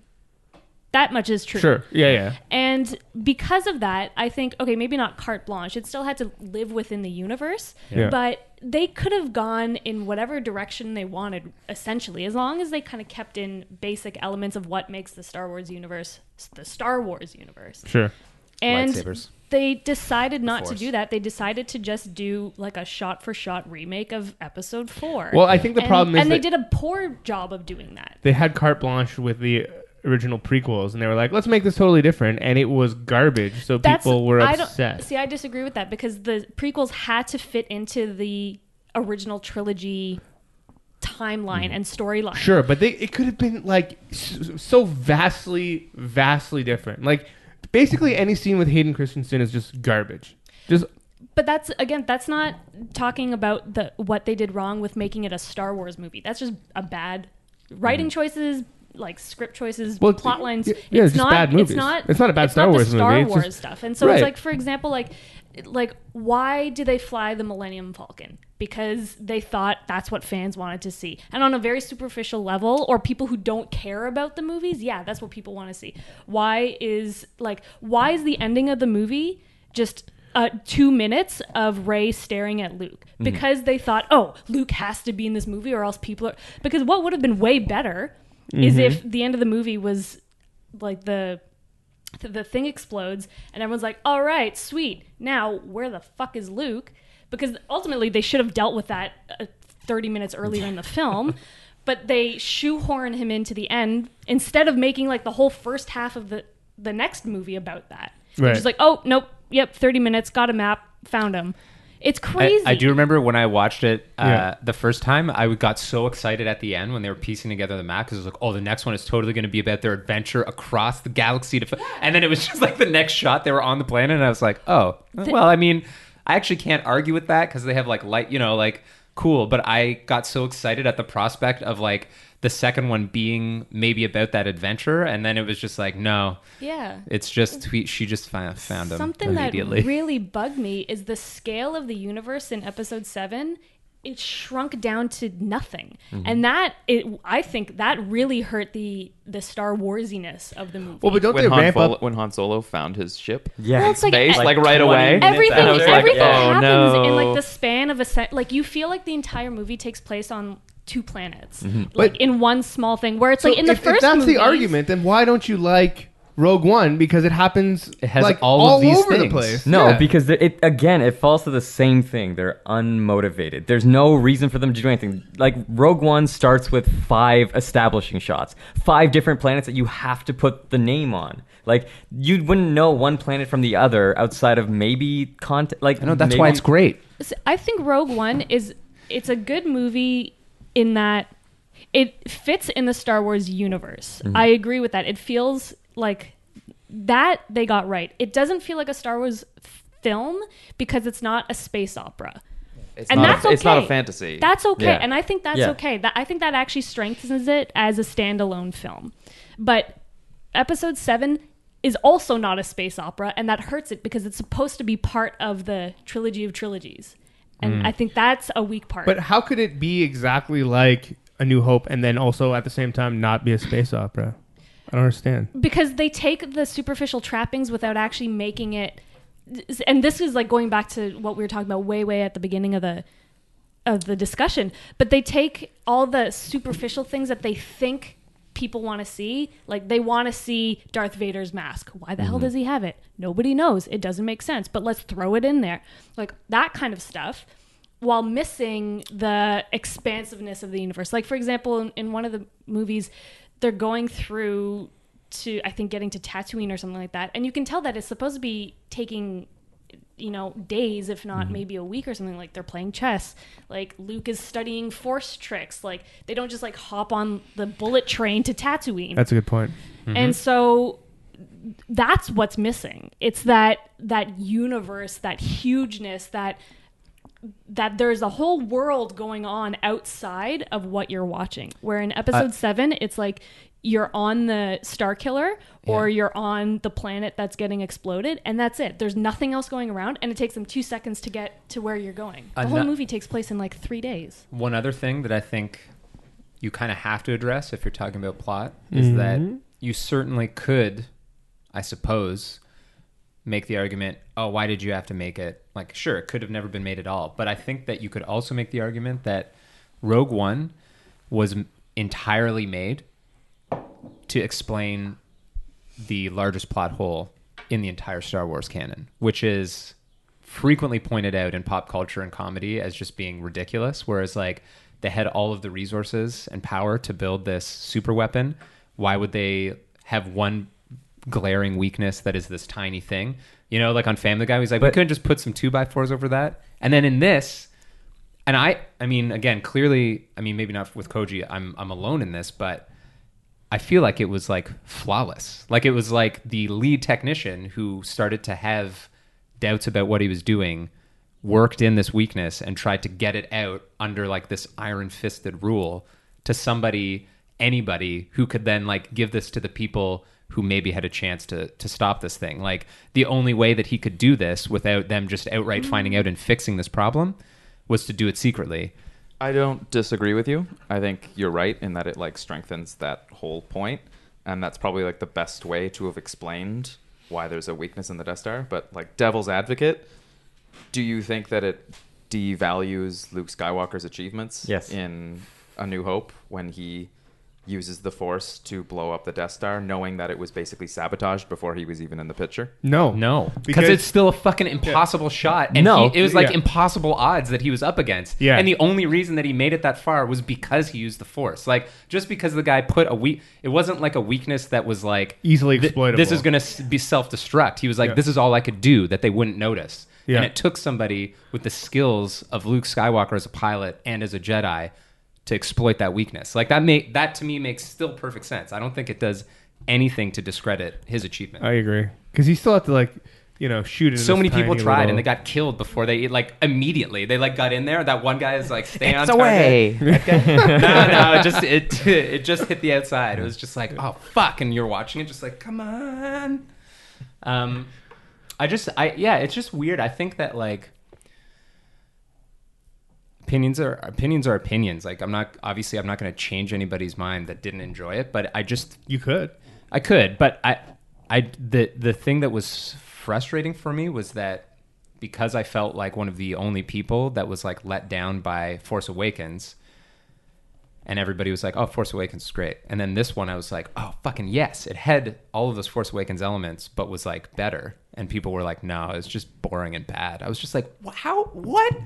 Like I was so in it every moment of this movie. The the opening to me felt more Star like when I saw first saw New Hope and it's like the fucking Star Destroyer coming over the camera and like fucking the blockade runners like you know they get caught in the tractor beam and they get boarded and this was like that like ominous ship going through the rings and then landing on this I was just like what is this is fucking wicked. They're like death troopers walking through this fucking like black soil. And then like every step of the way it captured that like you know, sure they didn't show them sitting on a ship maybe, but like that point A to point B journey like made sense to me. It was like, okay, we're going to Jedha because of Diego Luna's mission. Okay, now we've discovered that Galen, like your father, is here, and my mission is to go kill him to fucking move that piece off the board. So now they go to this other planet, and the rebels call in. Like, there's just so much awesome shit happening on different planets that made sense for it to be happening on those planets. Like, So I I- just I have a question. see holes in this film. Yeah, go ahead. This is something that I've kind of racked my brain about, and I don't have an answer, but maybe somebody can answer it. You look at this movie, these these series of movies. So we have uh, four, five, and 6 Mm-hmm. They came out, and then a, like a long while later, then you got one, two, and three, and now you have these two, and now they're doing them every year, essentially, right? For for the Mm-hmm. foreseeable future. Now, there are people who are diehard fans of things like James Bond, right? Who can very easily admit, like, yeah, this one's good, this one's good, this one's crap, this one's good, but it's fine. Like, Mm-hmm. it doesn't ruin everything because there's these good 'Cause the ones and bad ones enough. and whatever. Ooh, but Great song though. but I love it. I think it's fantastic. but like for some reason with Star Wars, it's just like so all or nothing. Oh yeah, sorry, World is Not Enough is a good song. I was thinking Die Another Day with Madonna. I just like how off mic you. I was like, "Good song though," and you were just like, "No, it's No. not." Uh, Sorry, go continue. like what is it about these films that that like we can't just be like okay that one sucked but the next one's going to be good or like wh- why can't we let that be the same way that some of these other It's s- series is it's not the films, it's the fans. It's Yeah. the demographic of the fans. I I was the one saying that they sucked, but I still like them. And people were getting like really upset about it. I don't know if you added that caveat that you still All, like them. consistently, I did. Ben, you got to back me up. When we were in Hong Kong, when we were in Hong Kong, I don't know how well you remember, but remember we went and saw Force Awakens when we were in Hong Kong. Yeah, that was the third time I had seen that in theaters. I actually didn't want to see it because I had already Yeah, seen it twice. twice. Yeah. that, so so that was my second time, but that whole I mean, it didn't dominate the trip, but it did come wait up. can we just pause for a second the the ranting and raving about how fucking awful this movie is and it's just like yeah but I like saw it like five times in theaters you know Yeah. like it, it Uh, was, I believe I gave it a hard 5.5. It was it was it was so bad that I had to see it five times. In, I had to pay money five separate times to see this movie. Anyway, go on. yeah, I think that just gives everybody here more credit though. Because it's not like they just saw it once and were like, okay, I'm dim- dismissing it out of hand. You're just a masochist at that point. Then, 100%. Yeah. You know me. like, it's not going to change Um, every time you watch it, I- or I- maybe it will. At no point did I say, did I not use that, um, what's the word I'm looking for? So you admit you Disclaimer. liked episode seven. What? What? Okay, wait a minute. I'm confused. What was what was your what did you just say that I never said before when I was ranting about how episode seven was bad? But you still kind of liked it. Yo, I said that I wanted it to be better, and I think it's a bad movie. But yeah, as a Star Wars film, because I saw it two more times, I keep I've been saying that this whole time. Like I love, oh yeah, Poe Dameron's cool black and orange X-wing, but that was never my argument. My argument was that Okay, my only argument is that I wanted it to be more sophisticated than it was. I thought it was bad, and Rogue One was the sophistication that I was looking for. Do you think it'll get to the point eventually when enough of these movies come out that people can kind of separate themselves from all of this and be like, yeah, that was a good one, that was a bad one, and James like, Bond. be You brought it up yourself. Well, that's what I'm I saying. own all of them just because I'm a completionist. Right. But there are ones that are, are zero redeeming factors. but do- from do you from think- open to close, they are loathsome, loathsome movies. Do you think Star Wars will fans will be able to get to that point? There's like 24. Yeah. Oh, yeah. They are right now. I'm one of them. I can easily say that like I love certain Star Wars movies and I hate other ones. Right. And it doesn't have to be a blanket statement of like, well, because these two or three are terrible, all of Star Wars is garbage. Right, right, but we still all get wildly offended when when it's bad or when it's good or whatever. Well, you want like- you want something that you like to be good and success. No one wants anything to fail, right, right? Like you never want to be disappointed in the But theater. you can Unless have you're the indifference. You can have talking about indifference to, rebellion, to or certain vice things. versa. Like yeah, like I felt almost kind of indifferent to Rogue One. Like, Oh, I only saw it once in theaters. Yeah, you've been Um, very carefully avoiding dipping your toes into this one, as Yeah. I knew that you would. But Yeah, I, am, I didn't- I, I didn't hate it. genuinely, I am genuinely curious. I didn't hate it by any means, uh, but it just wasn't the movie that I was looking for. Where, where it was the exact movie you were looking for, it just didn't have the. But like I like a lot more of like the magic and mysticism and sort of like Yeah. uh, like the fun spacey adventure.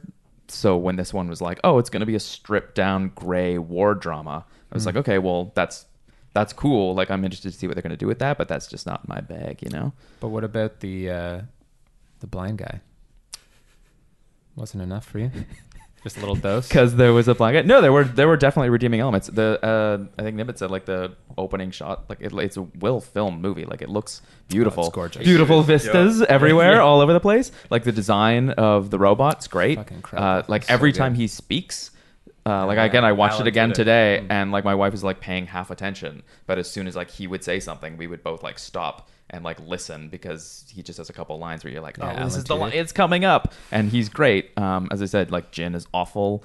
Um, what's his face? Uh, Forest Whitaker, who I love, just pulled a real Donald Gleeson and just turned in a performance that is teeth grittingly Well, terrible. I would say that maybe that's, and I don't know obviously, but I feel like that's probably a uh, product of the reshoots. I feel like he was more a part of the uh, the universe before they reshot the film. There's mm-hmm. actually a video that you can watch online of somebody who compiled all the shots from all the promotional footage um, that didn't make it into the movie, and there's just some, some stuff that you're like, oh, I definitely think that that is also the case with the the two guy, the blind guy and his like bodyguard. yeah, Uh, I definitely saw that going in a different direction, especially with sort of like the force and Yeah. like when the guy is sort of um, like desensitized now and he's sort of like jaded. Yeah. And then they and then you know the blind Donnie Yen dies and then you're like, oh shit! Like a lightsaber is gonna drop out of his gun and like. Here we go, and then he just kind That of like would've been cool. and then he just kind of takes a couple more steps and then But- shot himself, and you're kind of, Yeah. and you're just sort of like, yeah. I was really disappointed in and that. you're sort that's of like for sure. that, this seemed like something that was going in a different direction in earlier views. In fact, Mm-hmm. I thought he was gonna fuck shit up. After In fact, there was. He was killed those hardcore guys. He shot that guy like fucking point blank. well, in the he'd been head shooting and then the people all grenade. movie though. Yeah. Um, but like the um, there was like a Comic Con or something early on um, that had the full cast. Mm-hmm. Uh, before the movie had come out, and they were talking about their characters, and I guess that actor, his English isn't that strong, so he was kind of like explaining, like, "Oh, tell us like about your character and stuff," and so he's just sort of started explaining what his character does in the movie, yeah. um, and he says something like, you know, like, And then uh, Disney assassinated him. yeah, so so he's he's sort of starts talking about how like, well, you know, he he's he doesn't really believe in like the Force, and then when like Donnie's character dies, like then he like takes up something, and then you see him, and you're just, and then uh, um, Brienne of Tarth, uh, she was moderating, Phasma? and she was just like, I'm gonna stop you right there, and we're gonna, and so it became like big fan speculation, like, Yeah. oh, he's gonna be like a Jedi So- under all this, and then it just sort of wasn't. Here's, I mean, I'm gonna. Well, go ahead. Go ahead. I, I'm curious about, like you were saying that. I, guess it was just maybe because it was a Star Wars movie, and or I mean, you you already explained your reasons for kind of like why you were like dragged to go see this movie, uh, Rogue One in theaters. But like in A New Hope, when they are like, oh yeah, a lot of people died to secure these plans. And when it was first like, if you're a fan and you're at all plugged in on the internet, like we knew that this movie was going to be about essentially a suicide mission. Maybe that they would because it's Star Wars and because the other movies are a little bit you know, they're not quite as like dark and gritty that maybe like one or two people would somehow escape or something like that. But like that was one of the things I thought was fucking so amazing about this movie was that it was like when they were in that situation, it was like there's no way. There like please come up with some sort of absurd plot hole to show how these people get out.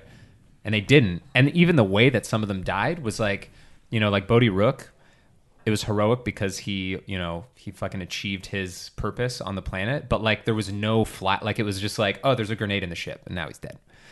And when I was watching it, I was just like, fuck, this is like way like a war movie. Like this is like I felt way more for those characters Right. than like Because there's no huge circumstances surrounding yeah, their it was death. like it was like way more. I don't want to say relatable because obviously I don't exist in that galaxy, but it was just like when I was watching it happen, I was like, there is like more like gravitas to these characters dying on this planet, like just desperately trying to fucking hold on long enough for this this shit to happen. Yeah. Than in almost like any of the other, you know, like I I would argue that like Obi Wan uh, on the Death Star, especially as a kid when that was going on, I was like, "Oh fuck, Obi Wan, get out of there! Don't do it, man! Don't do it! Don't do it!" And then like you know, I was like, "Oh, that was wicked." But like, so many people just get shot or explode in their shit. Like this was just like, "Fuck, man!" Like it was. I don't know. I guess I guess I just disagree that there wasn't as much character. I felt like there was more character, and that because they were trying to tell a story, just like in a single movie, that I mean, let's be honest, is just a prequel. Like the you know, like it is it is connected to the series, even though it's a standalone film. Mm-hmm. Was like I just thought it was great. Like I feel like it's I- I feel like if you analyze it based on the same merits that you would analyze the other Star Wars films or even other films, it's like it's good. Like I I just feel like a lot of the the arguments over flatness or character are just like okay, yeah, I'll give you that maybe some of the cast which is as you said large are not the best, but like I would still argue that those characters that are not the best are much stronger than most of the other characters in the whole like as a whole in the whole thing. Like there's so many characters that don't necessarily need to be involved. Again, with the exception of maybe a New Hope. So I'm gonna have to execute Order 44 on this entire conversation here, and just ask uh, on a scale from one to eight, how did you feel about this film? Oh well, I think my knee jerk reaction is to give it to go the full full nine yards. Nine Eight yards? yards? Ten yards? What's that saying? It's not uh, ten yards. Whatever. Fucking I would and I would give it Nine. an Nine? eight, but I feel like it's the 10. movie with, I would Yeah. I would probably Bruce Willis. Yeah, I you guess it know, is the whole nine yards. So and then they made the whole ten yards, which was Yeah. was- yeah.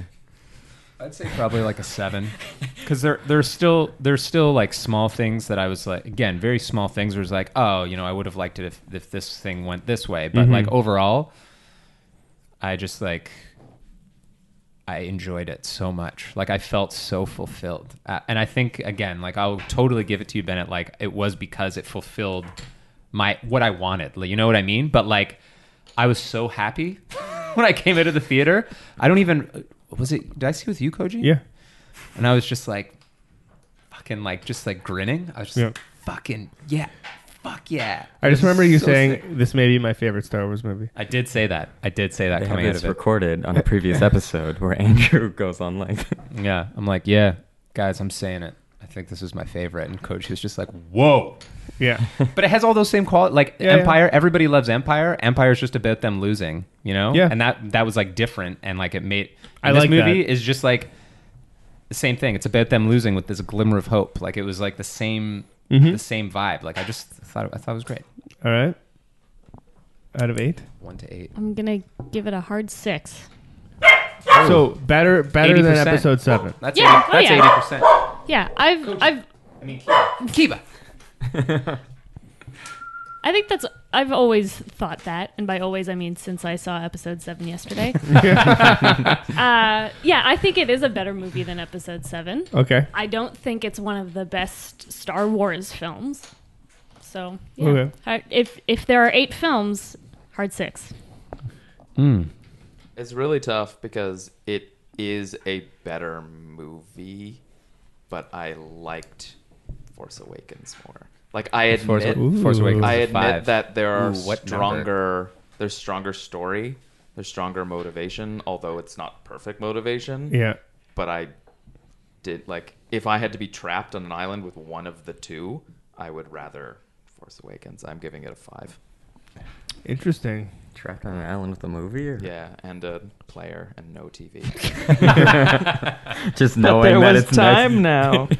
So he's essentially locked in your apartment. Yeah. Is what he's trying to say. Mhm. Yeah. Fives Uh, across the board. That's two fives. Bennett Slater, five and five. No, Five and a 5.5. half. in Oh, fact. it's For five Force point five for Force Awakens. Yeah. Ooh, okay. ekes it out with a point Mhm. five. subtle differential. Um, it like when I first watched it in theaters, I was terribly bored, and like I ha- like I don't get up and leave a theater during the middle of a movie, but this one I'm like "Ah, I kind of have to pee and stretch my legs and like spent like an extra Go do minute. my taxes. Yeah, go do my taxes. Like Play a help someone across the the road, something, lay some asphalt. Like it. Air hockey. Air hockey. in the lobby. Of the, and it, it's just like I was terribly bored then, but having to rewatch all these things, it fe- it's a little more enjoyable than Force Awakens, and like there's there's a lot more production stuff to be appreciated. Like I like the visual development, but it's like it's still these still are movies based on plot and you know they're playing that unfair game where they're like no no no these are standalone movies you need to judge it for itself but we're still going to use all the lore and connection and we're going to bring in characters that you need to like the darth vader moment is a perfect thing for that where it's like you don't need to know about this guy but we're still going to use this guy That was so- the jankiest scene in the movie where Yeah. they go to Darth Vader's castle, and he and his he just looked cheap. Yeah Like His- it looked like a bad cosplay where I was like, oh, his head's too big, and Yeah. like I get it. it's because they're doing the whole he was cheaply made in A New Hope, and they want to like tie the visuals to like the red lenses and stuff. But like, I, fans aren't gonna nitpick that. Like, just make them look cool. Yeah. Don't make them look janky. Like, especially on like IMAX I think uh, Vance will in Yeah, like 8K in front of my eyes. Like you could see, like his costume looked bad, and Yeah. like all his lines were needless in the movie. It was there because fans want to see Darth Vader, and like they realized that if you, I think it was like an editor's decision at the very last minute, like a couple months before the movie came out, to have that Darth Vader end scene, Mm-hmm. and so that I think they needed like another scene to just be like who is this guy? Like for people just seeing that one as the first one, they'd be like, "Who is this guy at the end of that corridor? Well, Why does I- he have a glowing sword?" I don't think anyone doesn't know. doesn't know who Darth Vader is. That's the that's the other thing too is that like it's impossible to exist in Western society and not know these cultural touch points from the movies, whether or not you've seen them. That's true. So Um, Yeah. What is your favorite Star Wars movie, Nimit? Do you like Do you like Star Wars? yeah What's your favorite Star Wars movie? uh, oh also my, my thing is 3.5 so it's just Whoa. um but it's like uh, I think yeah Moving on. I think give it a 3.5 out of eight. um, well, New Hope and Empire. I, I, I like to view those together. Hmm. So it's like that. Those are two the most enjoyable ones for me. Empire is definitely more enjoyable. Like it's fun to watch, and like there's a lot of good character stuff that's happening, and like it really benefits from the thing that came before it, and like what comes after. You can really tell it's different, and yeah. Also, these movies in 3D, I had to see Rogue One in 3D because we're like, oh, we want to get reserved seat, but you have to see it in 3D. It was dog shit. Like, it looks so bad in 3D. It. Duh. We I saw didn't in think 3D. Rogue One looked bad in 3D, but I did think that Episode Seven looked bad in 3D. Yeah. Um, anyway, I give Rogue One a solid seven out of eight because it is my second favorite Star Wars film. after Phantom Menace. Uh, yeah, after Phantom Menace, that's correct. Not the no, Clone Wars. after after uh, Empire. But I think it's interesting. I mean, I'm not gonna like get into this whole thing again, but I think it's interesting that you say that you view a, a New Hope and an Empire as like one thing, but then but then you're looking at Episode Seven and being like, well, fuck that. It like if Well, it no, can't it- stand on its own, fuck it. But it's like a different saga as they pitch it. Like I'm just trying to base this based on the rules they're giving me. It's like these things are all different sagas they're making. These are all anthology movies Think- they're making, and mm. it's like you can't like where they're like a New Hope is the only one that is a contained movie, in my opinion. Yeah. like the only one out of all of them. None, none of the other ones do not rely on another film in the series. But in that some makes way. sense though, right? Because it was the very first one. They weren't even sure if they were going to be able to make another one, so of course they want to yeah. be have it be a contained thing. And that's the Yeah. Remember when of it. people had to see Star Wars in order to see The Other Side of Midnight? That was when it was released. They Oh, like, really? Yeah, 20th Century Fox was like, well, you have to see like this stupid space movie if you want to go see this like drama. And then Star Wars became Star Wars, which is crazy. So yeah, it's none of this like Power Rangers. We've got like six more movies planned before the movie premieres, Yeah. kind of thing, which Mhm. is the worst. Yeah, So that's crazy. that's so tedious because it's like you know it doesn't matter if this It movie's takes good the or not. stakes they have it- away. yeah, they've got these slated till like 2085, so who cares? Yeah, I mean, Well, I, I mean- I don't think that's. That, I that might be true, but it's only because some fucking guys who hated the movie are going to see it six Five times, in theaters. So look. I you think know, that just I- saying. I, I think that um, I don't necessarily think that because I mean I do agree that it's ridiculous that before Power Rangers even came out that they had planned as many as they've planned. But I think uh, with Star Wars, I still like kind of want to see that though. I think I think that be they- real. I think like Rogue One kind of I think renewed a bit of my faith that they are open to the idea of doing things that are not Force Awakens like in the future. Like I'm now excited again about Young Han the Young Han Solo movie, mostly because of who they've cast and just because Force Awakens or I mean Rogue One wasn't my fear that it was just going to be like Force Awakens, but like slightly different, you know, a, back in like the era, the generation before. So mm-hmm. I'm kind of, I'm like cautiously optimistic that like here and there, there will be what like films that are a bit of a departure and have a bit more sophistication. Like one thing, like, so, um, not Gareth Edwards, uh, R- Rian Johnson, right, is doing eight. And when that was announced, Is that the dude who did Brick? yeah, Yeah. and Looper, I was like, Yeah, Looper. yeah. I'm like, this is going to be like, it's all well and good to pick these directors that maybe things they've worked on have a bit more of a signature or they do, but like if Yeah. they just homogenize it all to be Mhm. like, it must be like Force Awakens or for, Right. it has to be, then like, there's not really any point in doing that. Maybe it'll be a And the- sweet time travel paradox the- movie with not a lot of time travel or paradoxes. The flip, the One flip, can only hope. the Well, flip- you're in luck because episode nine is directed by Colin Trevorrow. you uh, for the listener, just in case you haven't picked this up in any of our past episodes, Colin. Trev- what, hey guys, what did what did Colin Tre- Trevorrow direct? Jurassic World, Your favorite? my favorite. It's not my favorite.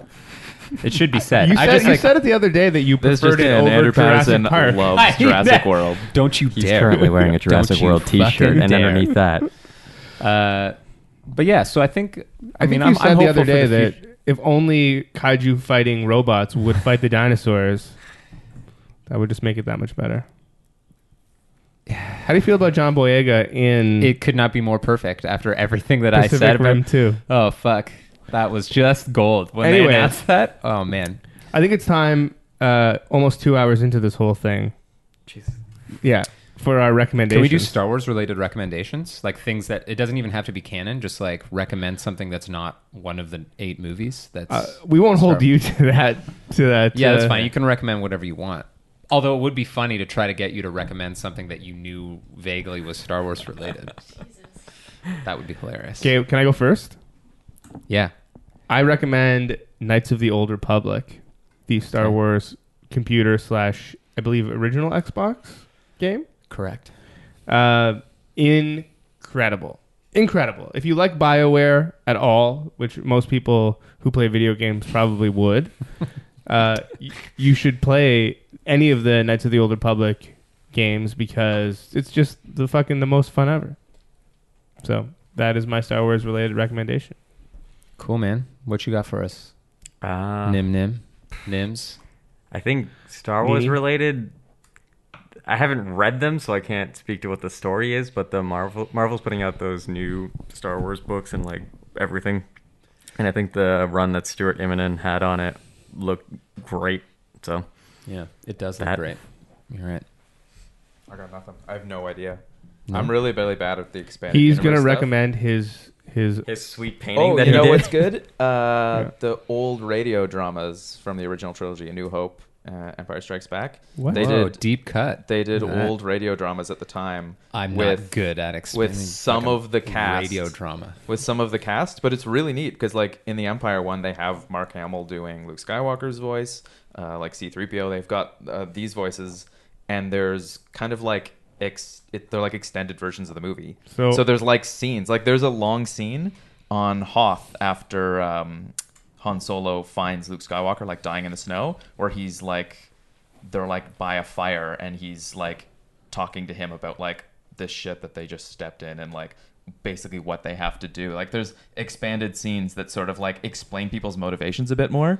And it's like actually pretty interesting. You're like, "Whoa." And it's neat hearing like Mark Hamill as Luke Skywalker kind of like having a whole scene that's edited out of Huge, uh, huge Yeah. reco. So kind of kind of like the holiday special.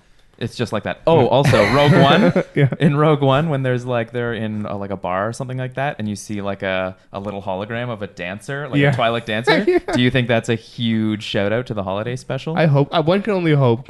I I liked when in Rogue One when they bumped into uh, the guy who gets his arm cut off and the bartender. his Why? buddy. It's just funny. Like they were leaving. They were leaving leaving Jedha to go to Tatooine.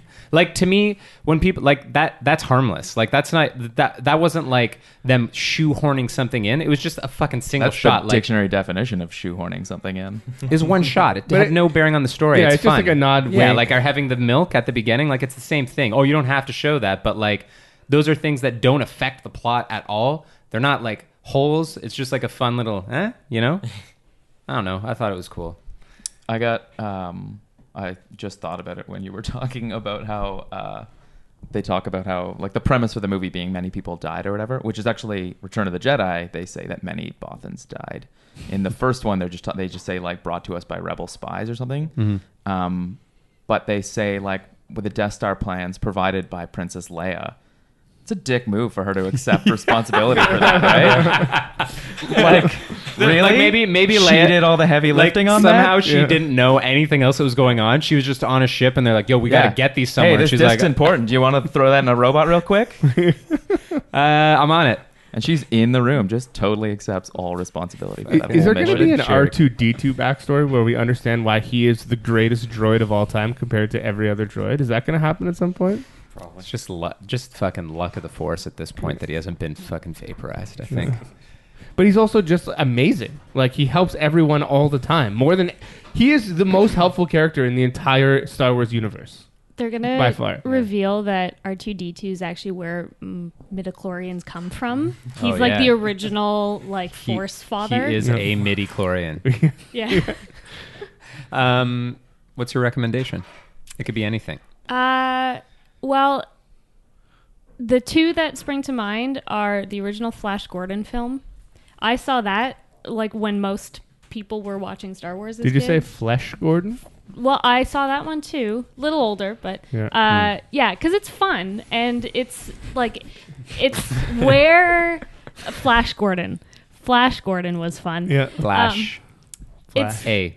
Flash. it's coming from like the same the history of where the first Star Wars movie came from, which is cool. That like pulpy science fiction. So it's it's Mhm. really interesting to compare the two movies because Flash Gordon was so cheesy, Yeah. and you can understand why that stuff was seen as like shitty lesser genre film. And then when you see Star Wars, you're like, oh fuck, like change the game. Yeah. This would be Um, crazy. Epic in Despite. Luke Skywalker. Yeah, and for something uh, um, sort of on the other side of that is THX eleven thirty eight Mm. Mhm. Yeah. is was a very cool and weird ass film um, by George Lucas. So those would Those be were my good. recos. When's he going to were go good. back and edit that one and then re-release it? Edit out, all Special With the, edition. CGI, lots of THX extra. special edition. edit out all the weapons and blood. And, Replace all the guns Yeah. with flashlights. yeah. Uh, Oh, how'd you feel about that uh, John Williams score missing from Rogue One? Oh, that, huge hurt. mistake. That hurt that Yeah. film. I mean, I get it. Like he's quite old and probably very expensive. Like he can't be doing a score every year for these movies for the rest of the time. But boy, that it's a very forgettable score in that movie. Yeah. For like a lot of the time when you're like, ooh, this would be Yeah. a real good music here would be Yeah. great. Yeah, that's a. I can't argue with that. But I also actually feel like I didn't. St- Force Awakens wasn't really. I it wasn't memorable to me. I don't remember like the the most memorable song for me. I mean, there's like the was the fanfare, only original song from the movie. the Imperial race theme. Yeah, everything else is just Imperial recycled. Imperial March. But my favorite is the Asteroid Belt, and that will forever just dominate any other Star Wars film. Is that the one that's also the train level in uh, Shadows of the Empire? The dun dun dun dun dun dun dun dun dun dun. No, it's no, no. It's the one where. It's the one where um, the Millennium Falcon, before they land in the asteroid with the worm, when it's like, it starts off kind of like just like strings, like fluttering strings, and then it's like, you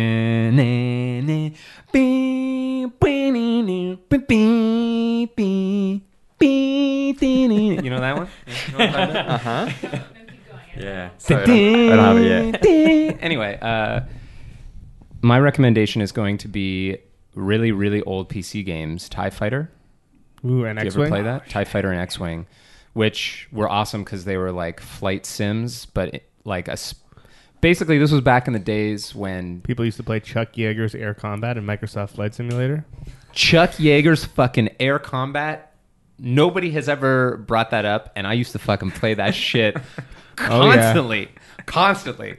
So Old good. PC gaming, like like so, like it, like came with your computer. Like it didn't it like come packaged with like a window. I don't even remember how I fucking had it. but- Chuck Yeager. Holy shit, Koji. You just like fucking that's crazy. Anyway, game. yeah, back then you could get these packages where it'd be like uh, five games in one. And I remember getting one that was Star Wars Rebel Assault, Star Wars Rebel Assault 2, which were like those FMV games where like you had like a targeting reticle and it was just like video that would repeat, but like you had to hit certain marks to like kill stormtroopers or whatever. Um, and X Wing and TIE Fighter. Also, Star Wars Dark Forces, which was the first Jedi Knight game Mm. and I played all of those games. How about Shadows of the Empire? That was a good one too. Shadows? Of the, there's a lot of good Star Wars games, but I'm just Pod saying racers? spe- specifically those games were a lot of fun for me because it was like a again I think even even though I was very young when I was playing those that like that took it to that level of. You know, like it wasn't just like focused on the main story. It was like, oh, you're a Tie Fighter pilot, and there's like all these. Con- this is what it's like to fly a Tie Fighter, and it was like I think we can all agree. Fuck the Super Nintendo Star Wars games for being Super Star Wars? so hard. They're just so hard. Why? Well, I know Yeah. why, but Episode One Racer was pretty good. fuck good. you anyway. Episode one racer is really fun to play. That was great. I have a bonus non-Star Wars recommendation, and Hmm. is that everyone who listens to podcasts listen to a podcast called The Crystal Ballroom, uh, coming out soon. Whose host is with us right now. Yeah, that's me. What does the future have in store for the Crystal Ballroom? Whoa. Well, I don't have my cards with me, so I don't know. Uh, If only. Is there an app for that? oh, if only we could ask you what the future has in store for Star Wars. Oh, fucking what a Woody gor- Harrelson is the answer. we'll do a special mashup episode. Yeah, there we go. Uh, cool. Yeah. What's the premise of your podcast? Yeah, so Crystal Ballroom is a podcast where we uh, interview Toronto bands, and I chat with them while concurrently reading their tarot cards. Um, it's pretty cool. Like we just sort of shoot the shit, and it's just a good, fun, casual time. I'm into it. And It's uh, been fun so far. people can learn what their future has in store. All right. Well, I think that at the one hour and 50 minute mark is the entirety of what we have to say about Star Wars. Just one last question bef- before we wrap up here. Has anyone's opinion been swayed on either movie, or at least y- y- has the needle moved even a little after this conversation? I also think that it's very interesting that we all agreed, a- as much as our opinions were varied on episode seven, that we all were like, yeah, it's like a, it's about a five or a six uh, out of ten, and then so vastly different for Rogue One. Yeah, it was pretty interesting. Uh, anyhow, has anyone's has the needle moved at all about either of these movies for anybody? I mean, no, not not really for me. Like Not I- surprised? I, I I don't think we went into it, which is probably for the best. But I do feel like I could talk more about the original six in light of seven and Rogue One now. Like, not, yeah, you how know, like how not- episode one is better than two and three. Well, I really want to talk to you about that Yeah. after this, but because I know if I don't know if I agree with that, but I definitely do feel like there's a lot of there's a lot of similarities. The only one to really take place on other planets and not just various starships of sorts, Hmm. in which I could just see people talking to each other. Like, great. What a sweet Star Wars movie. Here, let's go into this boardroom and then look at this person's basically hotel room into another boardroom and then the bridge of another ship. Okay, sweet. Anyway, I don't think my overall opinion has changed, but I think maybe little aspects of looking at the movies has changed a little bit. Sure. uh, okay, that's fair. I mean, your opinion is is very newly formed anyway. I'd be surprised if it was like cemented at this point. Yeah. fluid, a fluid opinion of Star Wars at this point. We'll She- she's Star- set, Star Wars like, fluid. like wet cement. Star Wars. Gross, Koji. Um, the way the me? bed Yeah. is holding. Just Um, so done with it. um, no, I don't think it's changed. I mean, it was interesting to hear because I'd never. It's been out. how- when Force Awakens was 2015, 2015, yeah. and I'd never talked about it with you Oh, or yeah. Andrew Patterson before. I think we talked about it a little bit in Hong Kong. I was. We'd also been drinking at like 8 a.m. until That's we went very, to bed. So very true. I do not remember a you lot of being on that trip. Um, Fair enough. But so it was really interesting to hear what you guys thought and how like polarized your views were and stuff. Um, like I remember at one point I was out with you and you said something like, "I hated Force Awakens" or something, and I was like, "Really?" I did not see that coming, and then that was it. And then I never asked any follow up Yeah. questions. Um, so it was interesting to hear yours, and from your perspective, having seen them in uh, order of creation first, uh, hearing what your thoughts were on the movies was interesting. But no, I mean, like when I was a kid, I really liked Return of the Jedi because the Ewok battle was awesome. And I really like the Hoth battle and stuff, but then when you grow, and then like you know, oh, the lightsaber battle in A New Hope is like boring, and then you like mature a little bit, and then you're like, oh, that's the best one because the stakes are so high. Um, you know, same sort of goes with the prequel movies. Like when you see them in theaters, you're like, ah, yeah. Like as you said, we were probably how old? Eleven, Thirteen. Yeah. 1998. Yeah. Sorry, I had food in my mouth. Yeah. So you're probably like Yeah, I was four, thir- 14. 13. Yeah. 15. And so like you're a kid. Like I had like pod racer toys, I'm Oh, yeah. sure. And I like I mad had like episode little one action Lego. figures and stuff. I had a little Darth Maul action figure and stuff. So like, you know, I liked it. And then you were mature and you sort of like I, I don't think any 13 year old sees like a space movie and they're just like that was dog shit. Those characters didn't have motivation. Which is like, which You is know, why you could do that for you the adults. love Yeah. Secret of the Ooze so much, and then you watch it now and you're like, ooh, not so much. Is that the one with Vanilla Ice? Yeah. Because I still Yeah. fucking love it. So like the prequel movies are easy to look back at and go like, oh, they're not good at all. But like you know, you there's elements of you like you like as a kid, and as they come out, like as like two, one, two, and three came out, you're older and older and older. So by episode three, you're just like, Ugh. even though even though the lava river battle was like really to me even when i saw it as like jumping the shark a bit i liked that i think because i'd been so, at especially at that time in school i was so desensitized to like epic battles Yeah. that i felt like star wars hadn't really obviously it had epic battles like you're saying but like there wasn't like you know there wasn't like a Dragon Ball Z scale Jedi battle, and like Phantom Menace with fucking Darth Maul. I loved that it was like the first time seeing him use like force, like Yeah. you know, like Darth Vader like threw that stuff out the window, but like he was like kicking them and jumping, and then in the third one when Obi Wan fights Anakin, I was just like, "Fucking, this is crazy! Like, what is?" Ha-? And then like, oh, and when Obi Wan's just like, "Don't do it," and then he doesn't, he just fucking ruins him. I was like, that was sweet. When I was in theaters, Yeah. I was like, "Oh man!" but but what's your feeling on sand though? Excuse me.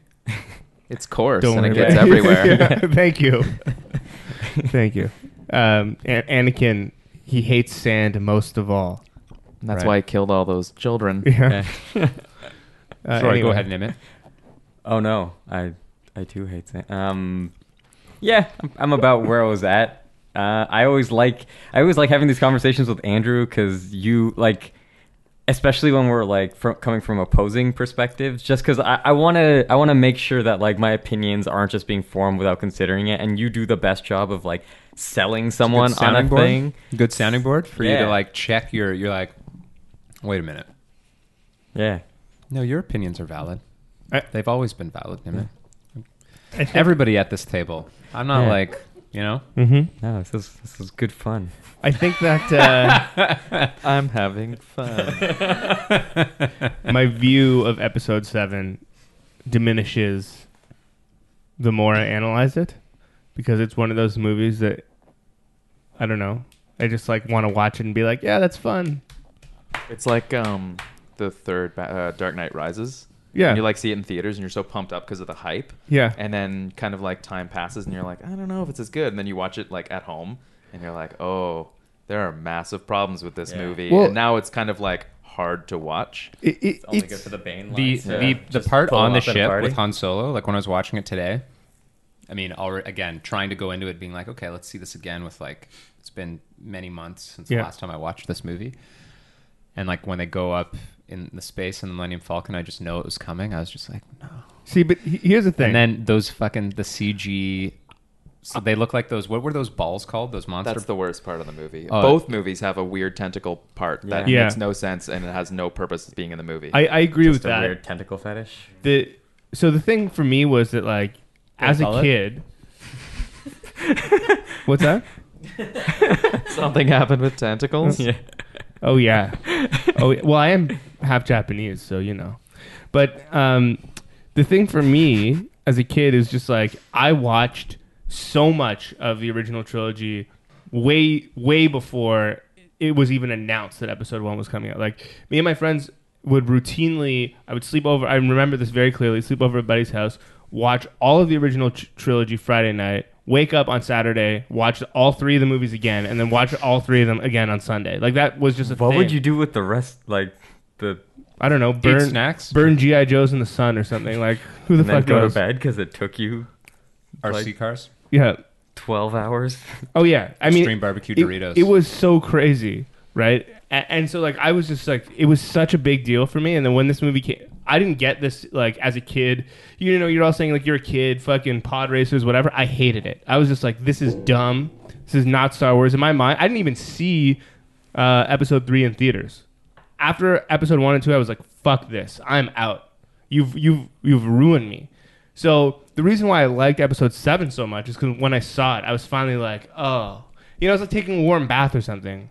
Might have been a, a bath of pee, but I wasn't thinking about that at the time. I was just like, ah, this is warm and comfortable. But now, now that you're saying that you were rewatching all of them and your opinion has changed on those one, two, well, at least one, yeah, right? Like, yeah. What, in what way, though? Well, because We can actually, we don't even need to talk about it on yeah, on air because you know, like you said, two hour mark. We'll Yeah. leave the audience hanging and we'll just talk about it secretly and we won't tell them what you said. All right, that's fine. Well, until next time, guys, keep loving it. Woo!